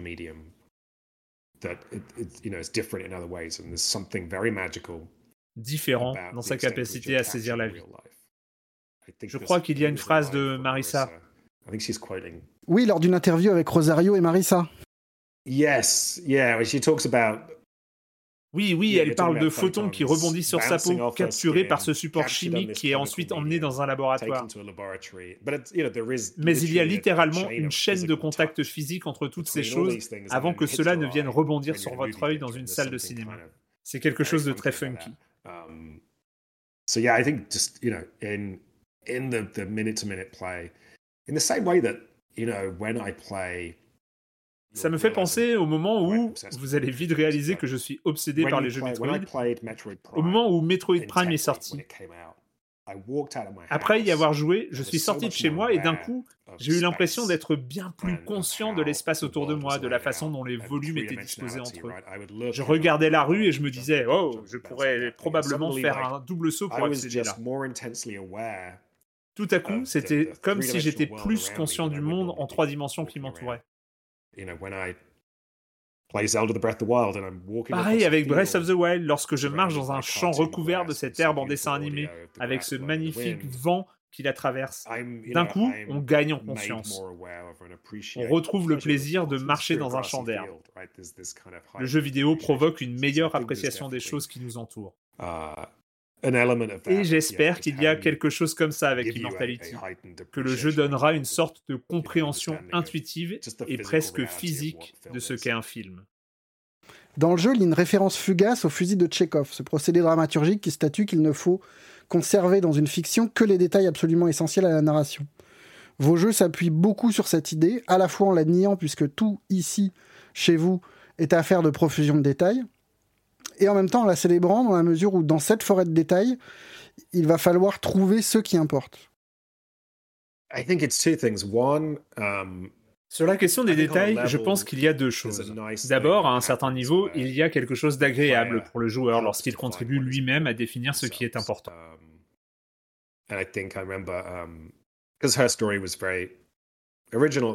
Quand Her Story est sorti, pas mal de gens m'ont demandé comment j'avais fait pour que le résultat ressemble à une histoire. Comment j'avais fait pour façonner une histoire dans un ensemble pas nécessairement aléatoire, mais disons plutôt désordonné. Il me semble qu'intrinsèquement, le joueur, qui a une compréhension très profonde des histoires et un intérêt pour ce qui se passe à l'écran, façonne l'histoire dans une certaine mesure même si ce n'est qu'à un niveau très basique. Vous parlez de ces détails qui peuvent ne pas être intéressants, bien qu'ils aient un intérêt inhérent en eux-mêmes. En fait, si un joueur s'enfonce dans une voie particulière, s'il se met à suivre un fil conducteur qui n'est pas hyper dramatique, qui n'aborde aucune des grandes questions du jeu ou ne débouche pas sur les moments les plus intenses de l'histoire, il peut très bien continuer à papillonner ainsi, à fouiner dans les recoins de l'histoire pour peu qu'il se trouve à un moment du récit où il se sente suffisamment à l'aise pour faire ce pas de côté.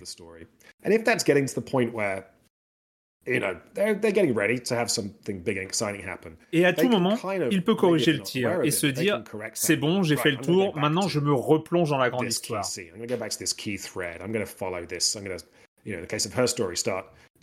Dans le cas de Her Story, il va commencer à taper des mots ou des noms de personnages importants. Dans Immortality, il va revenir à une scène clé et se remettre à creuser autour de cette intrigue qui lui semble encore obscure. Because players are kind of leading things. Um, you know, again, encore une fois, ce n'est pas si éloigné d'un Zelda. Dans Zelda, le joueur est souvent distrait, il se lance à la recherche d'un truc qui lui semble curieux, il se balade, il explore des endroits cachés. De temps à autre, il va dénicher un morceau de cœur supplémentaire qui viendra justifier ses pas de côté. Et il y a toujours un moment où on se dit, ok, fini de vagabonder comme ça, je vais retourner à cette grande tour où je suis censé me rendre. Et dans ce type de jeu, même si le joueur peut potentiellement faire n'importe quoi, il est assez simple de façonner sa propre expérience. Je pense qu'il y a un peu de ça dans la forêt de détails d'immortalité. L'autre chose importante, c'est que je glisse beaucoup de chiffres et de mathématiques dans mes jeux and, this is kind of a, tool set that's evolved across the three games. But, Ma boîte à outils a évolué à travers les trois jeux, mais une fois que j'ai un scénario et qu'il me semble assez bien fichu,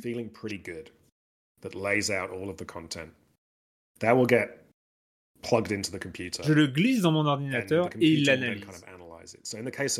Dans le cas de Her Story et de Telling Lies, il examinait les mots utilisés dans le scénario. Il détermine comment les différentes scènes sont reliées entre elles par les mots qui y apparaissent.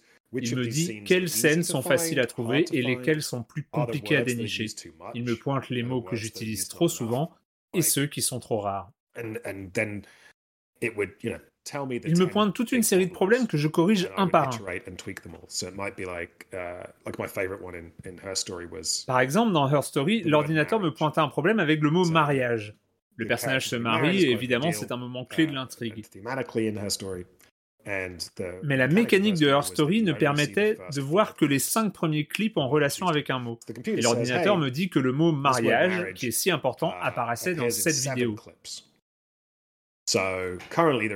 Donc il y avait deux clips qui ne seraient pas affichés. Du coup, j'ai eu le plaisir de revoir tous ces extraits et de choisir les cinq que je devais garder, ceux qui résument le plus poétiquement possible l'idée de mariage, pour ensuite supprimer le mot des deux scènes restantes.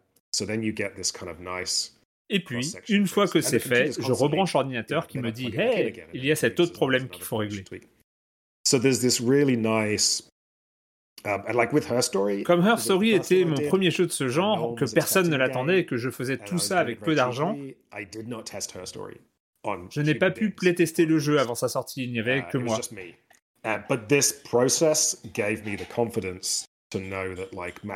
Et c'est ce processus mathématique qui m'a permis de m'assurer que le récit se connectait de façon satisfaisante.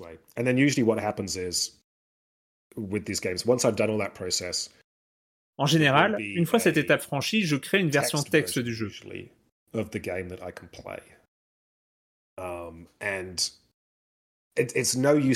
Pas quelque chose qui pourrait être utilisable par d'autres que moi parce qu'il manque tout l'aspect visuel, tous les détails. Mais ça me permettait de jouer dans mon coin. Avec cette version, je pouvais faire comme si j'entrais dans une scène et regarder le truc se dérouler. Dans le cas d'Immortality, ce prototype mélangeait le scénario, les actions et les dialogues et remettait tout d'équerre pour que je puisse voir ce qui se passait en même temps. Ça me permettait d'avoir une idée de la longueur de chaque scène, de la quantité d'actions qui s'y passent en voyant chaque objet, chaque personnage ou accessoire qui y apparaissent. Uh, Ensuite, tout objet ou personnage mentionné dans la description de scène est extrait par l'ordinateur et affiché à l'écran sous la forme d'une boîte de couleurs. On pouvait donc jouer à cette version texte et voir que dans cette scène, un tel et un tel se parlent et il se passe ce truc à l'écran. Oh, Ça permet de repérer des détails sur lesquels les joueurs pourraient avoir envie de cliquer. C'est un bon moyen de sentir si l'expérience fonctionne et si tout est correctement rythmé.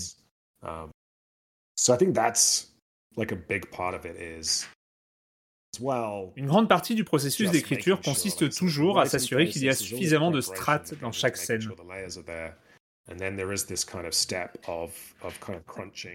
Et puis, il y a cette étape qui consiste à établir les points de connexion, les liens entre les scènes. Tester les choses de façon mécanique. Si vous faites un FPS et que vous voulez tester une carte multijoueur, c'est assez facile de lâcher un groupe de bots dans la map et de voir les endroits où ils meurent, pour identifier les goulots d'étranglement et les points chauds de la carte. La méthodologie est un peu similaire chez nous, c'est une façon de tester les choses en condition. Au final, le jeu est le résultat de toutes ces combinaisons. À la fois la préparation en pré-production, cet ordinateur qui fait des maths en coulisses, la confiance que l'on place dans le joueur et sa connaissance des histoires. Au final, si on soigne l'expérience de base, qu'est-ce qui est intéressant pour le joueur, sur quoi il va vouloir cliquer ou quel mot il va vouloir taper, on a fait le gros du travail pour que le jeu soit intéressant. Hiring for your small business? If you're not looking for professionals on LinkedIn, you're looking in the wrong place. That's like looking for your car keys in a fish tank. LinkedIn helps you hire professionals you can't find anywhere else, even those who aren't actively searching for a new job but might be open to the perfect role. In a given month, over 70% of LinkedIn users don't even visit other leading job sites. So start looking in the right place. With LinkedIn, you can hire professionals like a professional. Post your free job on linkedin.com slash people today. Est-ce que vous trichez Est-ce que dans les coulisses de vos jeux, qui sont en apparence désordonnés, il n'y a pas des maths qui remettent de l'ordre sans qu'on s'en rende compte. Est-ce que pour Immortality, par exemple, le logiciel pointe des vidéos qui sont plus importantes à mesure qu'on progresse dans l'intrigue Ou est-ce que c'est totalement aléatoire comme il le laisse penser? Il y a un genre de gros cerveau derrière tout ça. Uh, enfin, je dis cerveau, si je vous faisais le pitch marketing, je dirais que nous avons une IA en guise de réalisateur. En vérité, c'est tout un gros tas d'algorithmes. Ce truc remonte à la façon dont on a fonctionné pour Silent Hill Shattered Memory. En coulisses, il y avait tout un tas de chiffres qui faisaient que le jeu était constamment en train de mélanger et de modifier son contenu. Pour moi, la magie, elle est là. Dans un jeu dont vous êtes le héros, tout est affaire d'embranchement, de 1 et de 0. Est-ce que telle chose s'est produite, oui ou non? Est-ce que le joueur va à gauche ou à droite? C'est assez fragile.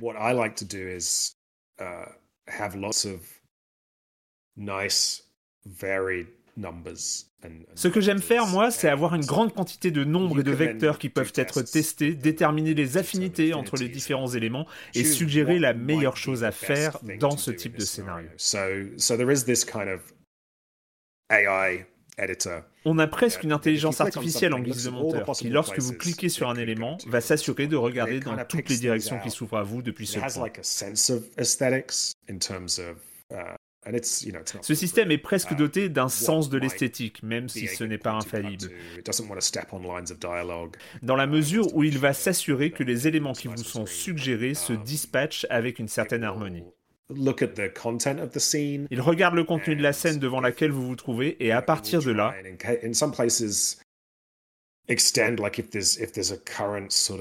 il essaye de se projeter sur le thème que le joueur semble en train de creuser pour essayer d'étendre cette recherche.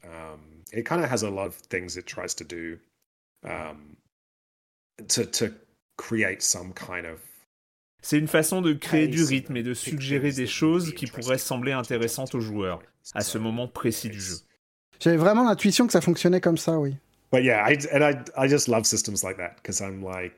J'adore ce genre de système parce que dans une histoire à embranchement, s'il y a quelque chose qui coince, qui ne fonctionne pas bien assez vite, pour modifier quelque chose, on se retrouve à devoir changer l'arbre en entier.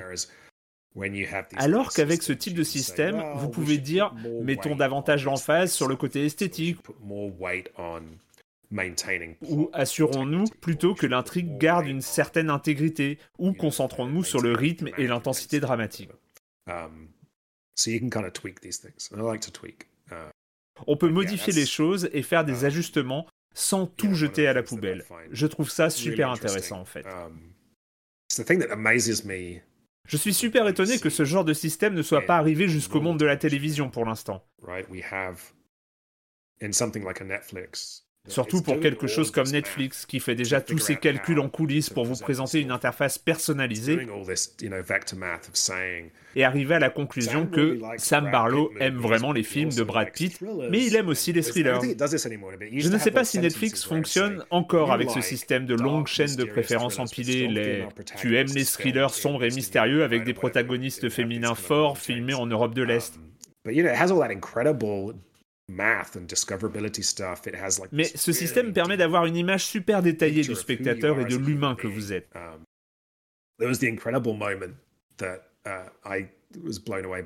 Au point qu'on se retrouve parfois devant des situations assez incroyables, comme lorsque Netflix a lancé sa série Love and Robots, une anthologie de 10 épisodes.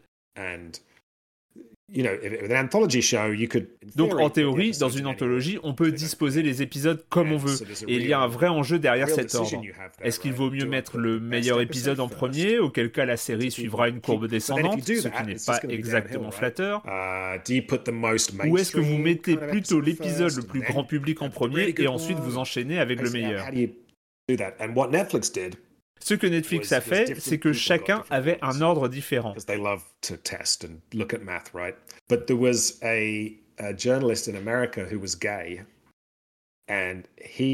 Et un journaliste américain qui est gay s'est connecté et a eu comme premier épisode un truc particulièrement gay. Et un ami à lui, hétéro, a eu comme premier épisode un truc particulièrement hétéro. Et en discutant, ils ont réalisé la différence et se sont dit Putain de merde, Netflix sait que je suis gay et prend des décisions en fonction de ça, ce qui est quelque part absolument terrifiant, même si c'est probablement assez facile d'identifier les préférences sexuelles de chacun en fonction de ce qu'on regarde. Um, et Netflix a dû faire une déclaration officielle expliquant que non, non, non, l'ordre était présenté aléatoirement. Et grand Dieu, non, nous ne surveillons pas la sexualité de nos abonnés. On n'envahit pas leur vie privée de cette façon. Mais en vrai, c'est assez stimulant. Il y a quelque chose d'excitant de se dire qu'on peut ressentir de la peur à l'idée d'être vu par l'algorithme, de réaliser que ces œuvres de divertissement nous regardent comme on les regarde. Du coup, j'ai commencé à me dire qu'une application cool serait de faire en sorte qu'une série Netflix puisse s'adapter à nous et nous proposer des scènes un peu différentes avec des digressions spécifiques pour chacun. Quand j'essayais de présenter Telling Lies aux gens, je revenais souvent sur Breaking Bad. C'était la grande série du moment super réussie.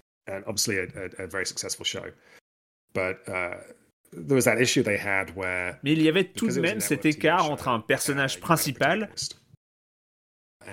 et tout le monde derrière au second plan. D'un côté, Walter White, l'anti-héros, qui concentre toute l'action, et derrière le personnage de Skyler, sa femme. Un personnage dont le rôle consiste à s'opposer à tout ce que fait Walter, un élément de friction, un problème pour lui.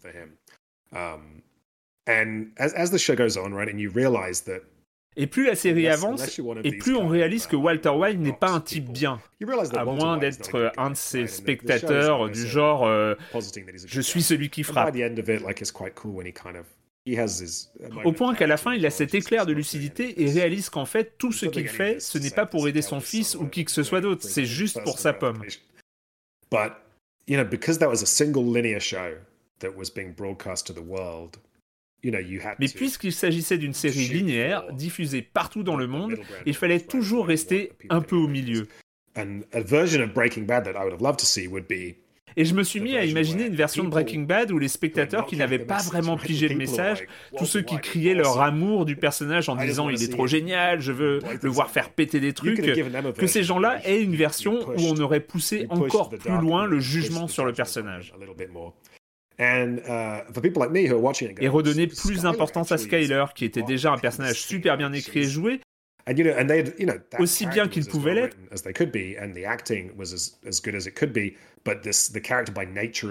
Mais qui restait par nature un personnage de second plan.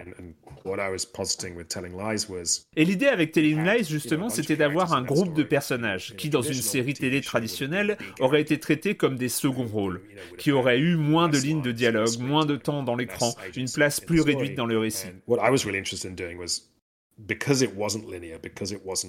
C'était un truc qui m'intéressait beaucoup, cette idée de créer un récit à partir de quatre personnages placés sur le même plan avec la même importance.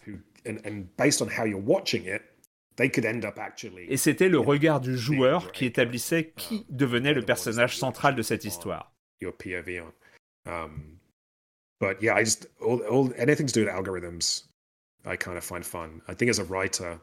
Tout ce qui touche aux algorithmes m'amuse. Si je devais écrire une histoire dont vous êtes le héros, je pense que je trouverais ça trop contraignant de devoir sans cesse penser à l'intrigue et aux conséquences de chaque action.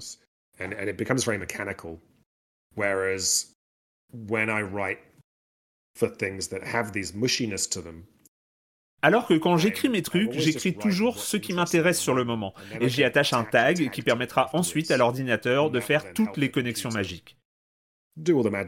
Um, Je crois que le studio Inkle, qui a fait 80 Days et, Heaven's Vault, um, des jeux très différents de ce que je fais, partagent une philosophie un peu similaire. Une grande partie de la structure de leur jeu repose sur les stats et les maths. L'idée, c'est de pouvoir écrire librement, de se concentrer sur une façon intéressante de présenter telle ou telle scène, sans forcément se soucier de toutes les manipulations que le joueur devra faire pour parvenir à cette scène, puisque ça, c'est le boulot des maths. Um, en tant qu'auteur, c'est vraiment une méthode satisfaisante parce que ça permet de laisser une grande liberté au personnage.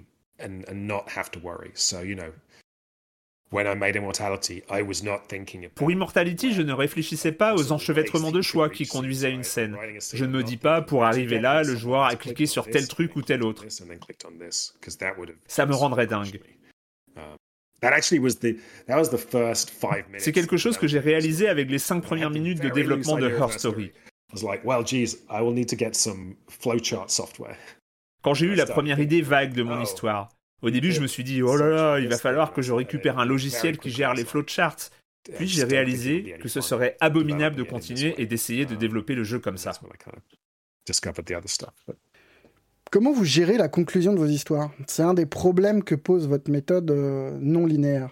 Parce que pour, pour Immortality, par exemple, on est tombé sur le générique de fin après 5 ou 6 heures de jeu, et à un moment où on était encore bien incapable de comprendre ce qu'on voyait. Est-ce que c'est quelque chose, est-ce que ce type d'incident-là, c'est quelque chose qui vous soucie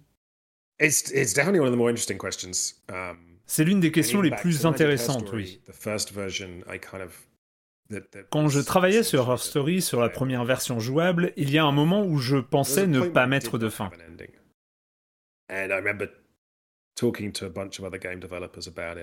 Et puis j'ai discuté avec d'autres développeurs et ils m'ont tous dit la même chose. Si ton truc était destiné à une galerie, pas de problème. On se balade devant une installation, une peinture, il n'y a pas de fin. Aucun problème. Mais dans un jeu, il faut une fin. Et pas seulement parce qu'il faut que les choses soient bien propres, bien rangées, mais parce qu'il faut donner au joueur la permission de s'en aller. Lui dire que s'il a l'impression d'avoir à peu près tout vu, que c'est OK de s'éloigner du jeu sans qu'il ait l'impression d'être passé à côté de quelque chose d'énorme. C'est un truc bizarre le jeu vidéo. Quand on achète un livre ou un film, on sait à peu près pour combien de temps on en a. On a une idée du moment où on aura fini un livre, à moins qu'il s'agisse d'un livre comme ceux de Jen Wolfe, qui implique, une fois terminé, d'être repris au début. Et c'est très pratique de savoir que lorsque les lumières se rallument dans une salle de cinéma, on sait qu'on a le droit de se lever et de partir. So that was always the the thing on my mind was giving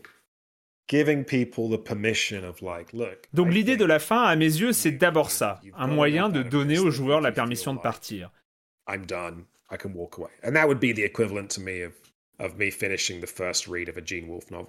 C'est un peu comme si vous veniez de finir un roman de Jane Wolfe et qu'on se dit qu'on a un sens de l'histoire. Oh, on a eu le droit à notre catharsis. On peut continuer à creuser. Il reste des choses à explorer. Mais on peut aussi dire que c'est bon.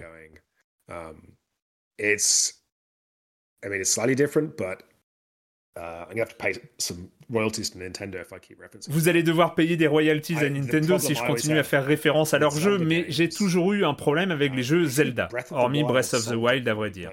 Uh, en jouant, je sors constamment des sentiers battus. Je ne suis pas forcément le grand objectif que le jeu m'a attribué.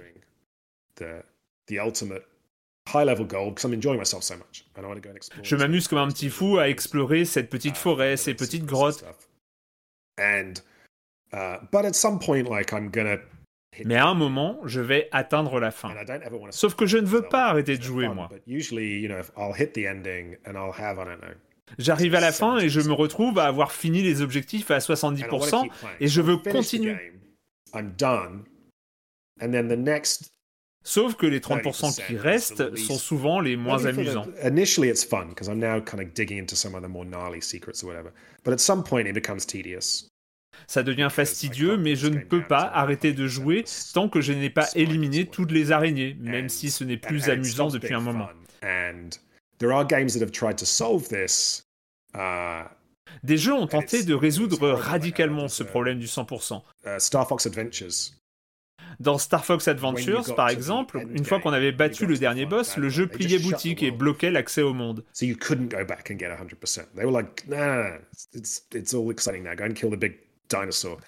C'était horrible comme solution. Um, la réponse de Breath of the Wild, que je trouve plutôt élégante, consiste à se fiche complètement des récompenses. Vous pouvez courir après tous les petits bonshommes à tête de feuille, et à la fin, tout ce que vous gagnerez, c'est un nouveau morceau de caca doré. Uh, c'est radicalement différent des Zelda précédents qui affichaient dans les écrans de complétion des chasses au trésor qui poussaient à collecter absolument les 100 araignées dorées. And I think what Breath of the Wild did for me was say Breath of the Wild, lui, il dit écoutez, à un moment donné, pensez à aller tuer Ganon. Vous pouvez essayer de le faire dès le début si ça vous chante, mais de toute façon, ce monde sera là pour que vous puissiez vous y plonger. Et j'ai l'impression que jamais je n'épuiserai ce que Breath of the Wild a à m'offrir. Du coup, je ne ressens pas cette pression du 100%. Dans une certaine mesure, la fin de mes jeux ne remplit qu'un rôle de marqueur. Ça dit vous avez entre les mains une scène clé. Vous devez maintenant avoir une idée de l'histoire principale. Vous pouvez grosso modo commencer à relier les différents éléments entre eux. Voilà une scène qui peut servir de catharsis. Et je suis toujours étonné par les joueurs qui m'expliquent s'être assis et avoir continué à jouer d'une traite jusqu'au générique. Avant la sortie, j'ai envoyé un code d'immortality à un ami et il a passé la soirée à m'envoyer des DM sur Twitter. Moi, je dormais et au réveil, j'ai réalisé qu'il avait passé sa nuit dessus de minuit à 7 heures du matin où il me disait "Tu fais chier, il faut que j'aille travailler." La fin, c'est juste ça, une façon de dire aux joueurs "Tu peux arrêter là. Va aux toilettes si tu veux." C'est un point d'étape entre le joueur qui veut avoir autre chose qu'un contact superficiel avec le jeu et celui qui va être complètement obsessionnel.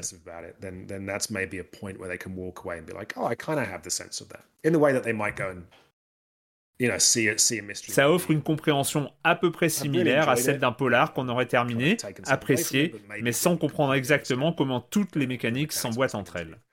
And I mean, telling lies was interesting because I did. Uh, we there was some sleight of hand dans Telling Lies, en plus de ça, il y avait un tour de passe-passe, parce que le jeu faisait en sorte de uh, refléter le temps qui passe.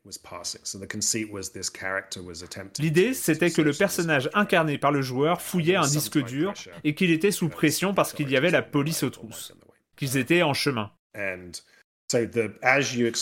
Au fur et à mesure que vous progressiez dans le jeu, le temps avançait.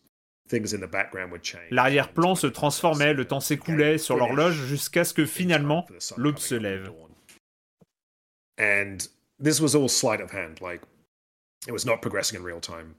On pouvait jouer sans fin au jeu et jamais les autorités ne seraient venues frapper à la porte.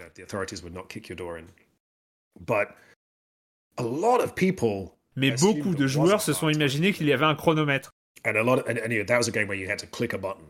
Et en gros, pour déclencher la fin, il suffisait d'appuyer sur un bouton. Et beaucoup de gens m'ont dit après qu'ils ont pressé sur ce bouton parce qu'ils paniquaient, qu'ils ne voulaient pas se faire uh, choper. And I was like, oh no, they, they would never have come. Like it's fine. Like we were, you know, just faking this time passing. It's fun. Um, with immortality, yeah, this it's a little bit more forceful because uh, we avec Immortality, c'est encore un peu différent. Nous voulions appuyer sur l'impression qu'il y a quelque chose de malveillant derrière tout ça.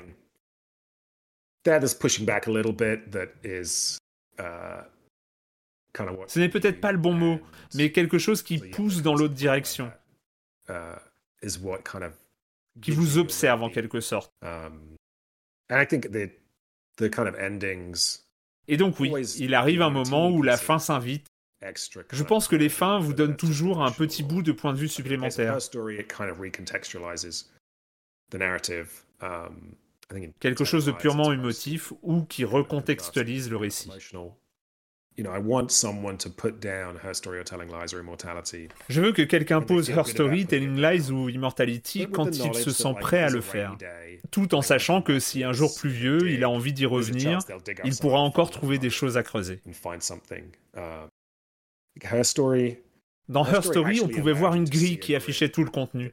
J'ai toujours été terrifié que cela puisse donner l'idée à des joueurs de viser le 100%. Ce qui n'a jamais été mon intention. J'espérais juste que les gens passent 6 heures dessus. Mais j'ai réalisé que cet écran pouvait pousser les gens à chercher les deux extraits qu'ils pouvaient avoir loupés. Même dans Telling Lies, j'ai dû revenir en arrière et on peut aussi trouver ces informations parce que des joueurs me la demandaient. Avec Immortality, c'est aussi quelque chose qu'on peut voir à travers les succès débloquables sur les plateformes. Si vous avez tout vu, vous aurez un succès. Mais c'est pas quelque chose que je veux encourager.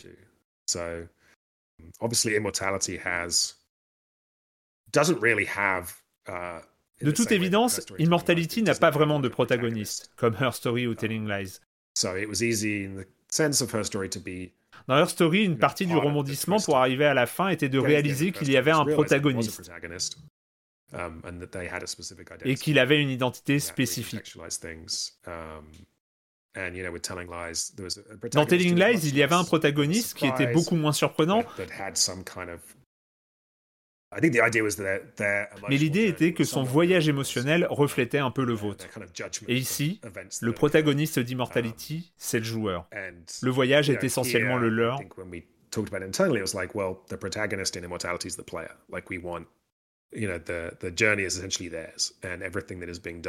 Et ici, le protagoniste d'Immortality, c'est le joueur. Le voyage est essentiellement le sien. Donc, d'une certaine manière, il est plus facile de dire que c'est fini maintenant. De jeu en jeu, en tout cas quand on parle de votre euh, carrière en indé, il devient de plus en plus évident que vos récits parlent de la création même des histoires, à la fois celles qu'on se raconte à nous-mêmes et celles que nous racontons aux autres. Yeah, no, I think I mean I think the thing that I get really interested in is the idea of identity. Um, Je pense qu'à travers ça, la chose qui m'intéresse vraiment, c'est l'idée d'identité. uh, De toute évidence, nous avons une idée de qui nous sommes dans notre tête, quelque chose de totalement immatériel, et nous la communiquons comme nous le pouvons aux autres à travers notre façon de nous exprimer. Um, On peut choisir de projeter des identités différentes dans nos interactions quotidiennes. Ce personnage est une pure invention de votre cerveau. Ainsi, on n'est jamais vraiment en mesure de connaître quelqu'un d'autre. On n'accède qu'à notre version de cette personne. Il y a quelque chose de fascinant à se dire que tout est fondamentalement subjectif et repose sur notre propre perspective. You're saying about stories, when you think about the point of stories, I think a lot of times we tell stories to bring people. Je crois que cela dit quelque chose sur la nature même des histoires, dont l'intérêt bien souvent consiste en fait à placer l'autre dans une perspective qui n'est pas la sienne. So I think there's a lot of kind of synergy there. But yeah, it's definitely, that is, you know. Cette intrication-là me semble passionnante. You know, when I made her story, I À un moment du développement de Her Story, j'ai réalisé que je faisais un jeu sur mes deux grands-mères. Ces deux personnes que je ne connaissais qu'en tant que grand-mère. Pour moi, c'était deux figures maternelles extrêmement douces et toute leur vie pour moi se résumait à ça. Et avec Her Story, j'ai réalisé que ces femmes avaient vécu au début du XXe siècle, ce que ça signifiait d'être une femme à cette époque, la quantité limitée de choix qui s'offraient à elles. Je me souviens d'une photo d'une de mes grand-mères, une photo d'elle jeune sur scène en train de chanter de façon très glamour. Elle avait été chanteuse, mais avait dû mettre fin à cette carrière lorsque la guerre est arrivée.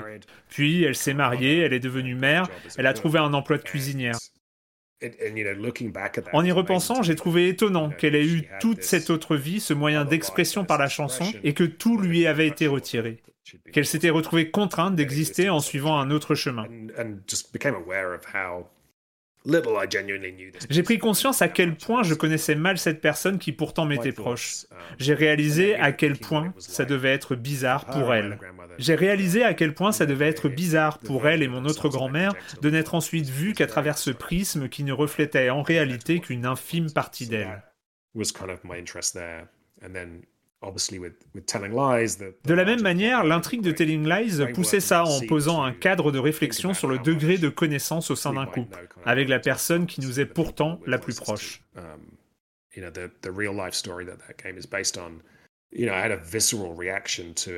C'était une réaction viscérale à un fait divers, un énorme scandale qui a éclaté au Royaume-Uni sur les flics infiltrés. and there was a woman who L'histoire d'une femme qui a entretenu une relation pendant des années avec un militant écologiste.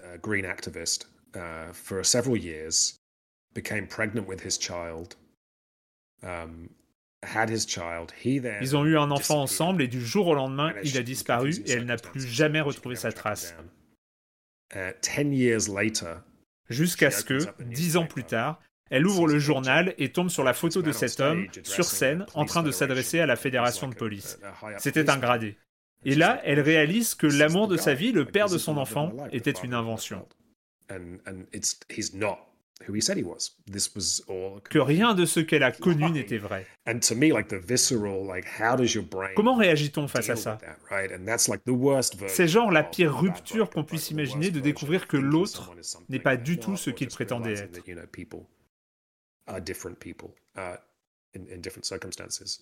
So that was like a, you know, very extreme and dramatic Ça me semblait être hyper dramatique.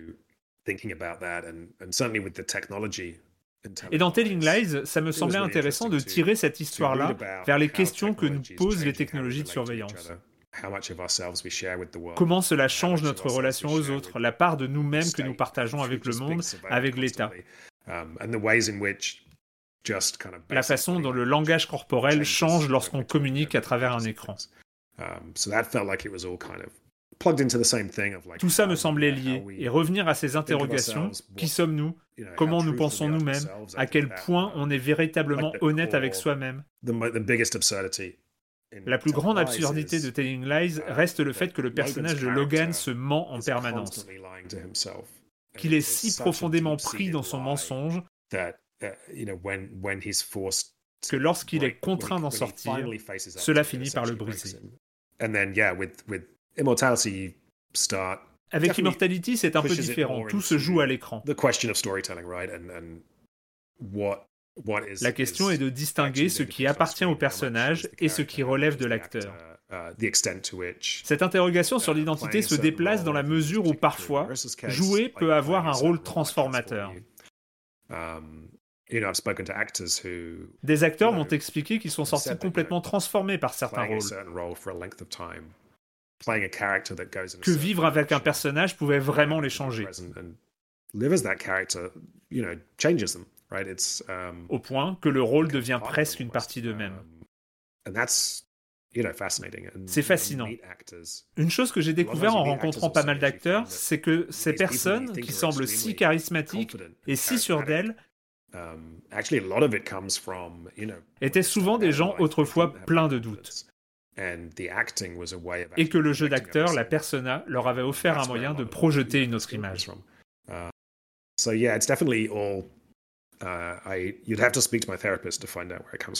Après, il faut voir avec mon thérapeute pour savoir d'où vient mon intérêt pour tout ça. Et la part de moi-même que je dévoile là. Mais ça continue à me fasciner, cette histoire d'identité.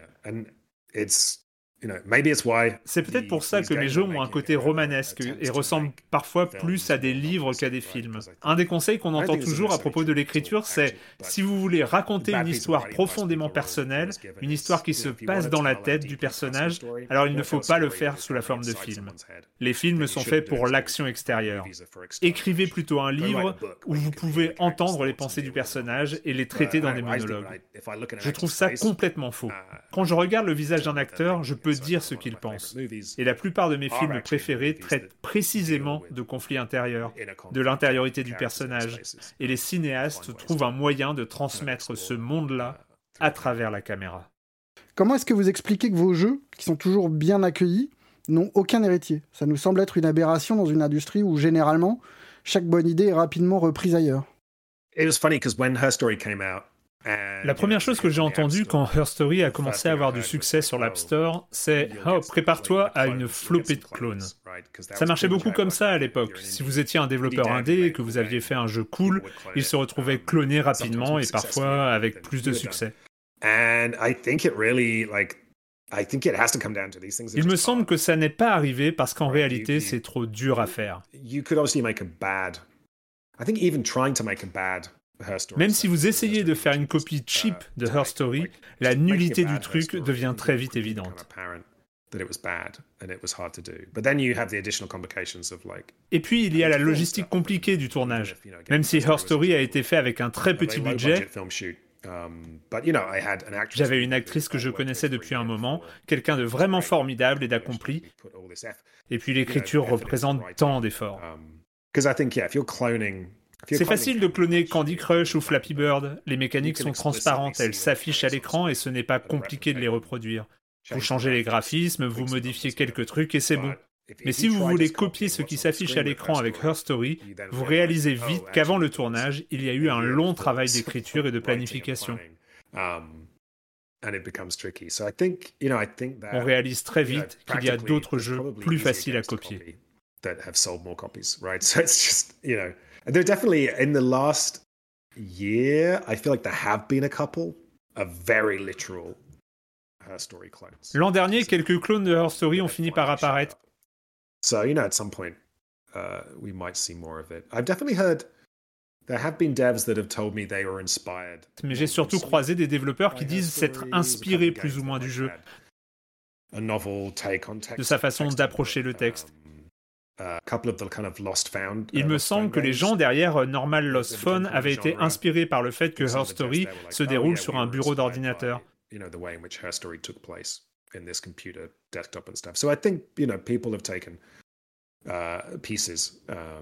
Des gens prennent des morceaux, mais refaire à l'identique, c'est trop de boulot.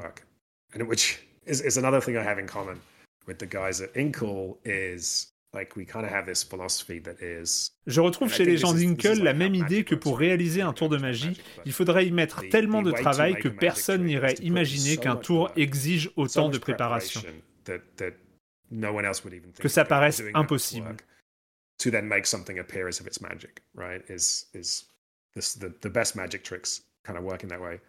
Le secret de 80 Days, c'est le travail. Ils se sont juste assis et ils ont écrit quelque chose comme 5 millions de mots. Comment avez-vous fait pour donner l'impression que vous pouviez aller n'importe où dans le monde Parce qu'on s'est posé et qu'on a écrit partout dans le monde? Dans le genre, mon exemple préféré reste Scribble Notes. Rappelez-vous quand Scribble Notes s'est apparu à l'E3, il y avait une démo où tout le monde pensait que c'était bidon. Tout le monde pensait que c'était un piège. Vous pouviez taper un mot, n'importe quel mot, et la chose se matérialisait à l'écran. Les gens se sont mis à faire la queue pour y jouer en se disant non, mais moi je vais les piéger, je vais les avoir. Et le truc marchait tellement bien que les gens ont commencé à se demander s'il n'y avait pas une forme de travail sur la suggestion. On se demandait s'il n'y avait pas quelqu'un caché en coulisses qui dessinait hyper vite les mots qui venaient d'être tapés. Et puis finalement, l'un des concepteurs du jeu a fait une conférence et a expliqué comment ils ont procédé. Ils ont chopé tous les dictionnaires et toutes les encyclopédies qu'ils ont pu, et ils les ont parcourus dans l'ordre alphabétique, un mot après l'autre.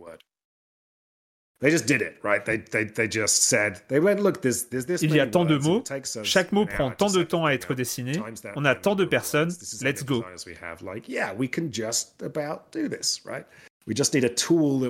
Il faut juste un outil qui permet de créer rapidement des objets.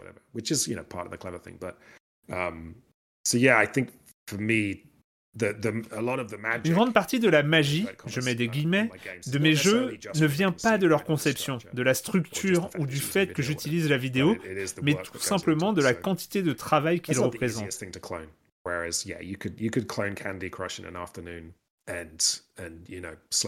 Ce n'est pas exactement le genre de choses qu'on peut cloner en un après-midi.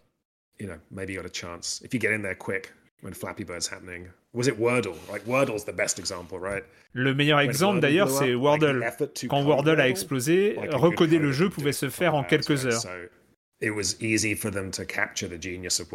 le coup, c'était hyper facile de capturer le génie du jeu et de le coller sur téléphone de façon légèrement maléfique.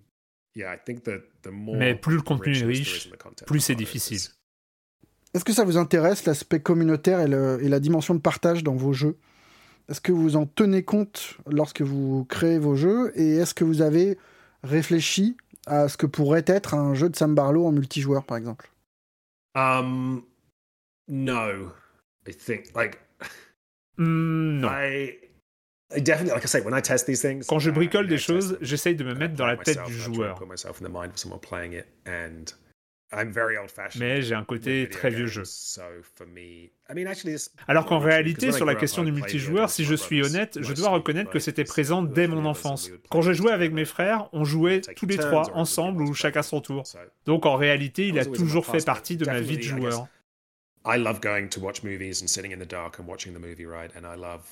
Mais disons que je cultive le plaisir solitaire du cinéma et du livre. Et que la façon dont je pense à mes jeux ne se fait pas autrement qu'à travers l'expérience du joueur.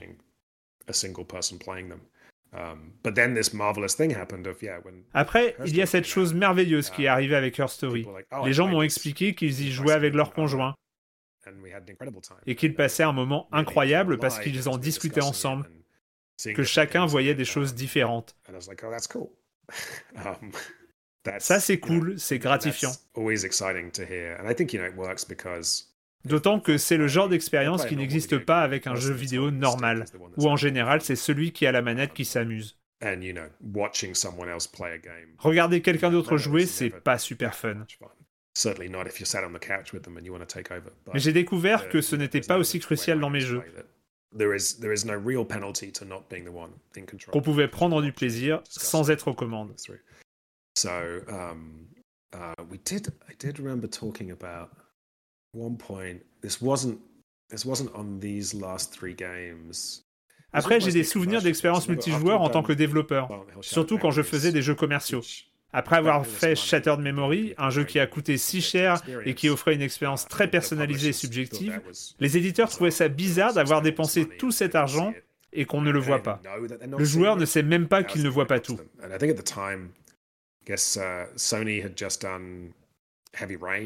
À l'époque, Sony venait de faire Heavy Rain.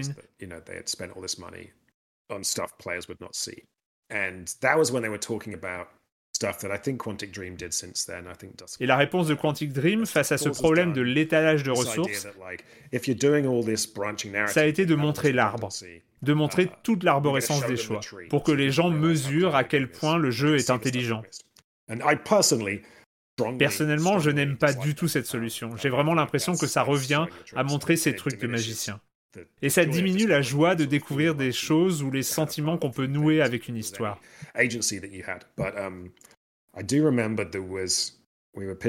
Je me souviens avoir présenté un jeu plus conventionnel, quelque part entre Shattered Memories et une histoire d'horreur plus classique en termes de forme de la narration. Et les éditeurs ne voulaient pas lâcher cette idée. On veut que les gens réalisent combien d'argent a été mis dans le jeu. And the, the, the thing we suggested there, which actually I didn't hate as much, was well, how about letting you see what your friends are doing? Et la chose que nous avons suggérée, idée que je ne détestais pas complètement, c'était de montrer les choix qu'avaient fait vos amis. Pas tous les joueurs, comme on le voit aujourd'hui avec les 20% des joueurs ont choisi ça, juste vos amis. But you know, you could imagine playing an immortality c'est quelque chose qu'on aurait pu imaginer pour Immortality. En fait, c'est l'un des côtés les plus marrants des focus tests. On n'a pas pu en organiser de façon physique avec Immortality à cause du Covid, mais pour Telling Lies, on a pu organiser plein de groupes de tests. Et le plus marrant, c'est quand on laissait les gens jouer 3 ou 4 heures et qu'ensuite on les mettait tous dans la même pièce. D'abord pour remplir un formulaire et décrire l'histoire avec leurs mots, avant de les laisser papoter entre eux.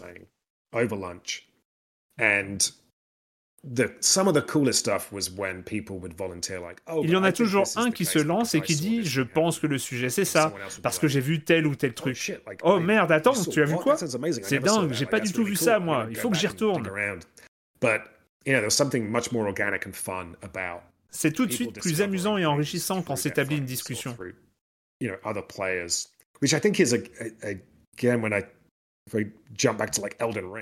On en revient à Elden Ring. Quand j'y ai joué, je ne voulais pas tricher et je ne voulais pas regarder de guide. Mais je cherchais à accomplir une série de quêtes et toute la différence, elle vient dans l'entraide au sein de la communauté. Les joueurs échangent, discutent et enrichissent leur compréhension du jeu.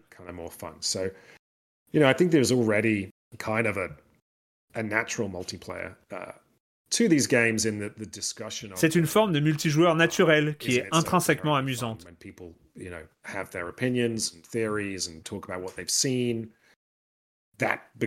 Chacun a vu des choses différentes ou à travers un prisme différent. C'est une sorte de multijoueur gratuit qui ne nécessite aucune programmation.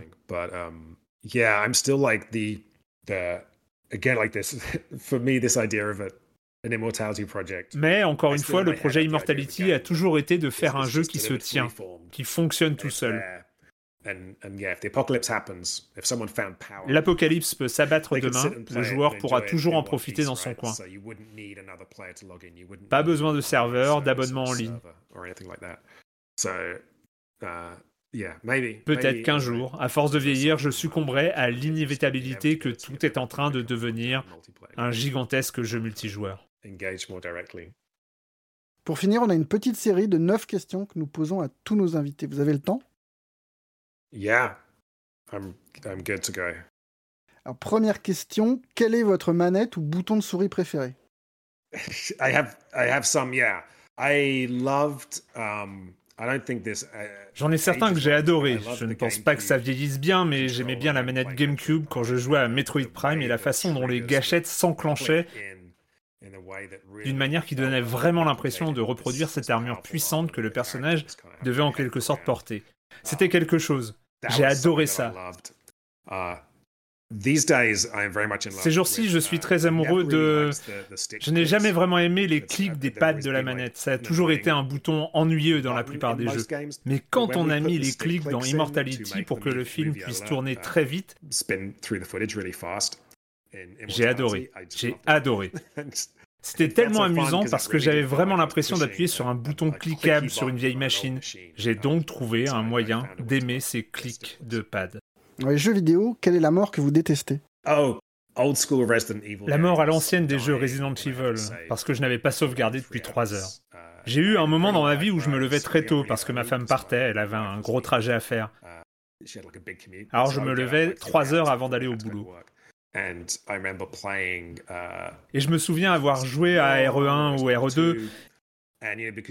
Et parce que vous aviez des rubans de sauvegarde limités dans ce jeu, vous ne pouviez pas toujours sauvegarder quand cela avait du sens. Donc je jouais pendant deux ou trois heures et il était temps d'aller au travail, mais je ne pouvais pas sauvegarder ou je n'étais pas au bon endroit pour sauvegarder. Et mourir parce que tu ne veux pas gaspiller un ruban encreur, c'est juste atrocement douloureux. Alors les gens disent parfois que dans ces jeux, la mort avait un impact, avait un sens. C'était effrayant. Ouais, c'était effrayant, mais je sais pas, d'une manière différente. C'est plutôt effrayant comme les impôts, pas comme la mort. Le son ou le bruit que vous aimez um, je pense que c'est ce son que font vos bottes quand vous sautez ou double sautez dans Metroid Prime. Ce saut est exquis. Vous faites un saut, puis un deuxième saut, et puis vous avez comme ce truc dans vos bottes. C'est si beau. Et celui que vous détestez Oh, this is yes. Uh, in uh, oui, je pense que c'était dans Sif ou Sif 2 peut-être. Uh, Il y avait un ami dans Sif, c'était une sorte de zombie mort-vivant avec des chaînes. Et vous savez, dans Sif, vous deviez vous asseoir dans un coin sombre face au mur et ne pas bouger en espérant que ces choses ne vous aient pas vu. On est presque sûr qu'ils ne nous voient pas, mais on ne peut jamais en être complètement sûr. Et là, vous entendez ces chaînes. Et ça me terrifiait complètement. J'ai découvert il y a quelques années qu'on pouvait tuer ces personnages si on avait genre 20 flèches d'eau. Mais je n'ai jamais su ça alors que je jouais et donc ils ont toujours été vraiment terrifiants pour moi. Quelle adaptation de livre, film ou série vous ferait rêver en jeu vidéo? J'ai l'impression d'avoir fait beaucoup d'adaptations du côté des licences de jeux, donc j'ai en quelque sorte supprimé ça de mon logiciel. Mais si je le faisais encore, j'aimerais bien m'amuser un peu avec Metroid. La plupart du temps, les jeux que j'aime, je voudrais pas y toucher parce que je voudrais pas les foutre en l'air. Mais je sens que je pourrais faire quelque chose avec Metroid. Outside of that, I've tried a couple of times. I pitched things that were kind of evoking Uh, like kind of late period J.G. Ballard. À part ça, j'ai proposé des choses qui faisaient penser à J.J. Ballard. Nous avions un Silent Hill qui se déroulait dans une architecture très ballardienne. Pas le truc le plus facile à vendre au niveau commercial. Uh, Mais un truc basé sur la foire aux atrocités, ça donnerait quelque chose de très étrange et très intéressant. Et aussi, j'ai aucune idée de comment je ferais ça, mais Philippe Cadic. J'ai tellement aimé ça pendant mon enfance. Uh, Il y a quelques-uns de ces romans que j'aimerais bien voir vivre d'une manière ou d'une autre. Comme Ubik, ce serait marrant. J'ai vu qu'il y avait déjà eu un jeu français Ubik, je crois, mais je pense que j'aurais une façon très différente de voir les choses. Le travail que vous n'auriez jamais voulu faire dans la vie réelle, mais que vous avez adoré pratiquer dans un jeu vidéo. Uh, Ce n'est pas un seul métier, mais tout métier qui implique de tuer d'autres personnes. Je ne pense pas que je serais très bon à ça dans la vraie vie. En fait, chaque fois que je joue à un FPS, surtout en ligne, et que je me fais tirer dessus au bout de 30 secondes, je me dis, si jamais il y avait une guerre et que je devais faire ça, je serais mort. Et je me fais toujours sniper dans ces jeux. Oh, damn it. So those games, and you know, Et vous savez, uh, évidemment, je fais des jeux narratifs, donc je ne suis pas le genre de type avec des flingues. Uh, Mais j'aime les jeux vidéo et j'ai souvent apprécié les jeux où on doit courir partout et tirer ou poignarder des gens. Et j'aime ça dans les limites du jeu vidéo. being a soldier. Mais je serais probablement très nul en tant que soldat. C'est quoi votre addiction préférée? Un jeu auquel vous avez aimé jouer encore et encore? If I look at hours spent and and ga- the a game that I think it was Si je regarde les heures passées, et je pense que je ne m'arrêterai jamais, je dirais Shiren the Wanderer. which I think is um, think is a masterpiece. Je trouve que c'est un chef-d'œuvre. Il y en a plusieurs. Celui sur la DS, c'est celui que je préfère. Favorite, but this is the greatest roguelike, the greatest rogue game. Je trouve que c'est le plus grand roguelike de tous les temps. Son système est tellement profond et amusant.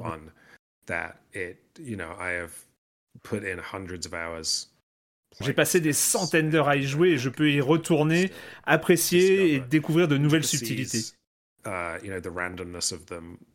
Le caractère aléatoire de ces jeux rend les choses vraiment intéressantes. C'est tellement riche, donc c'est définitivement mon jeu fétiche. Um, but also, conversely, uh, probably Space Harrier. Love Space Harrier. Mais aussi probablement Space playing J'adore Space the Le plaisir simple de jouer à Space Harrier play avec sa musique et ses graphismes. Si j'ai mal à la tête, que je suis sous l'eau, je vais lancer Space 10 pendant 10 minutes, um, et ça me donne l'impression d'être cool. Euh, Qu'est-ce que vous préférez trouver dans un coffre? This is totally skewed by having played Elden Ring recently. C'est totalement biaisé par le fait d'avoir joué à Elden Ring récemment parce que je pense à un piège de téléportation. Ils sont effrayants mais ils sont extrêmement utiles dans le jeu. Et ils vous emmènent toujours dans des endroits super intéressants. Opening a chest in Elden Ring and just finding a sword that I'm never going to use. Ouvrir un coffre dans Elden Ring et trouver une épée dont je me servirai jamais, c'est dépassé. Mais l'ouvrir et être téléporté dans un donjon bizarre, c'est cool. Donc oui, je vais prendre un piège de téléportation. Et la dernière, ça ressemble à quoi la vie après le game over? Like, is this, is this what is the experience of a player character? Est-ce que c'est l'expérience d'un personnage lorsqu'il est assassiné dans un jeu vidéo ou est-ce que c'est une question plus existentielle? I mean, I know, Je sais que vous êtes français, donc je me suis dit c'est probablement très profond. Non, non, on vous laisse décider de quelle manière vous préférez interpréter cette question. Yeah, I feel like because I've. Je crée des jeux et donc je vois un peu les coulisses. Um. Et donc, quand vous déclenchez la mort du joueur, les choses ne s'arrêtent pas nécessairement. Et généralement, il y a une scène sans fin, allongée au milieu des glitches, ou juste debout, le regard dans le vide. J'ai toujours aimé ça dans les jeux Doom ou Quake. On meurt et la caméra tombe sur le sol. Les ennemis tournent autour de vous en grognant et vous pouvez rester assis pendant des heures à regarder ça. Quelque part, c'est poétique de voir le jeu continuer, mais d'une manière très vide, sans but. Uh, yeah, I, think life after. Donc oui, yeah, life je after a pense que la vie après un game over, bah, c'est une existence euh, toute vide. c'est perfect. It's perfect answer.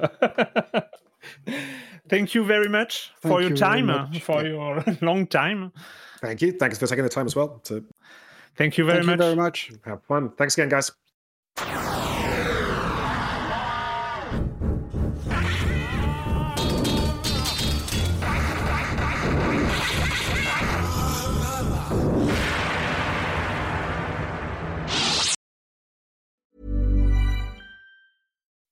When you make decisions for your company, you look for the no brainers. If you have a lot of mailing to do, stamps.com is the ultimate no brainer. Use the stamps.com mobile app to mail everything you need to keep your business running with up to 89% off USPS and UPS. Make the same no brainer decision as over 1 million other businesses with stamps.com. Use code PROGRAM for a special offer. That's stamps.com code PROGRAM.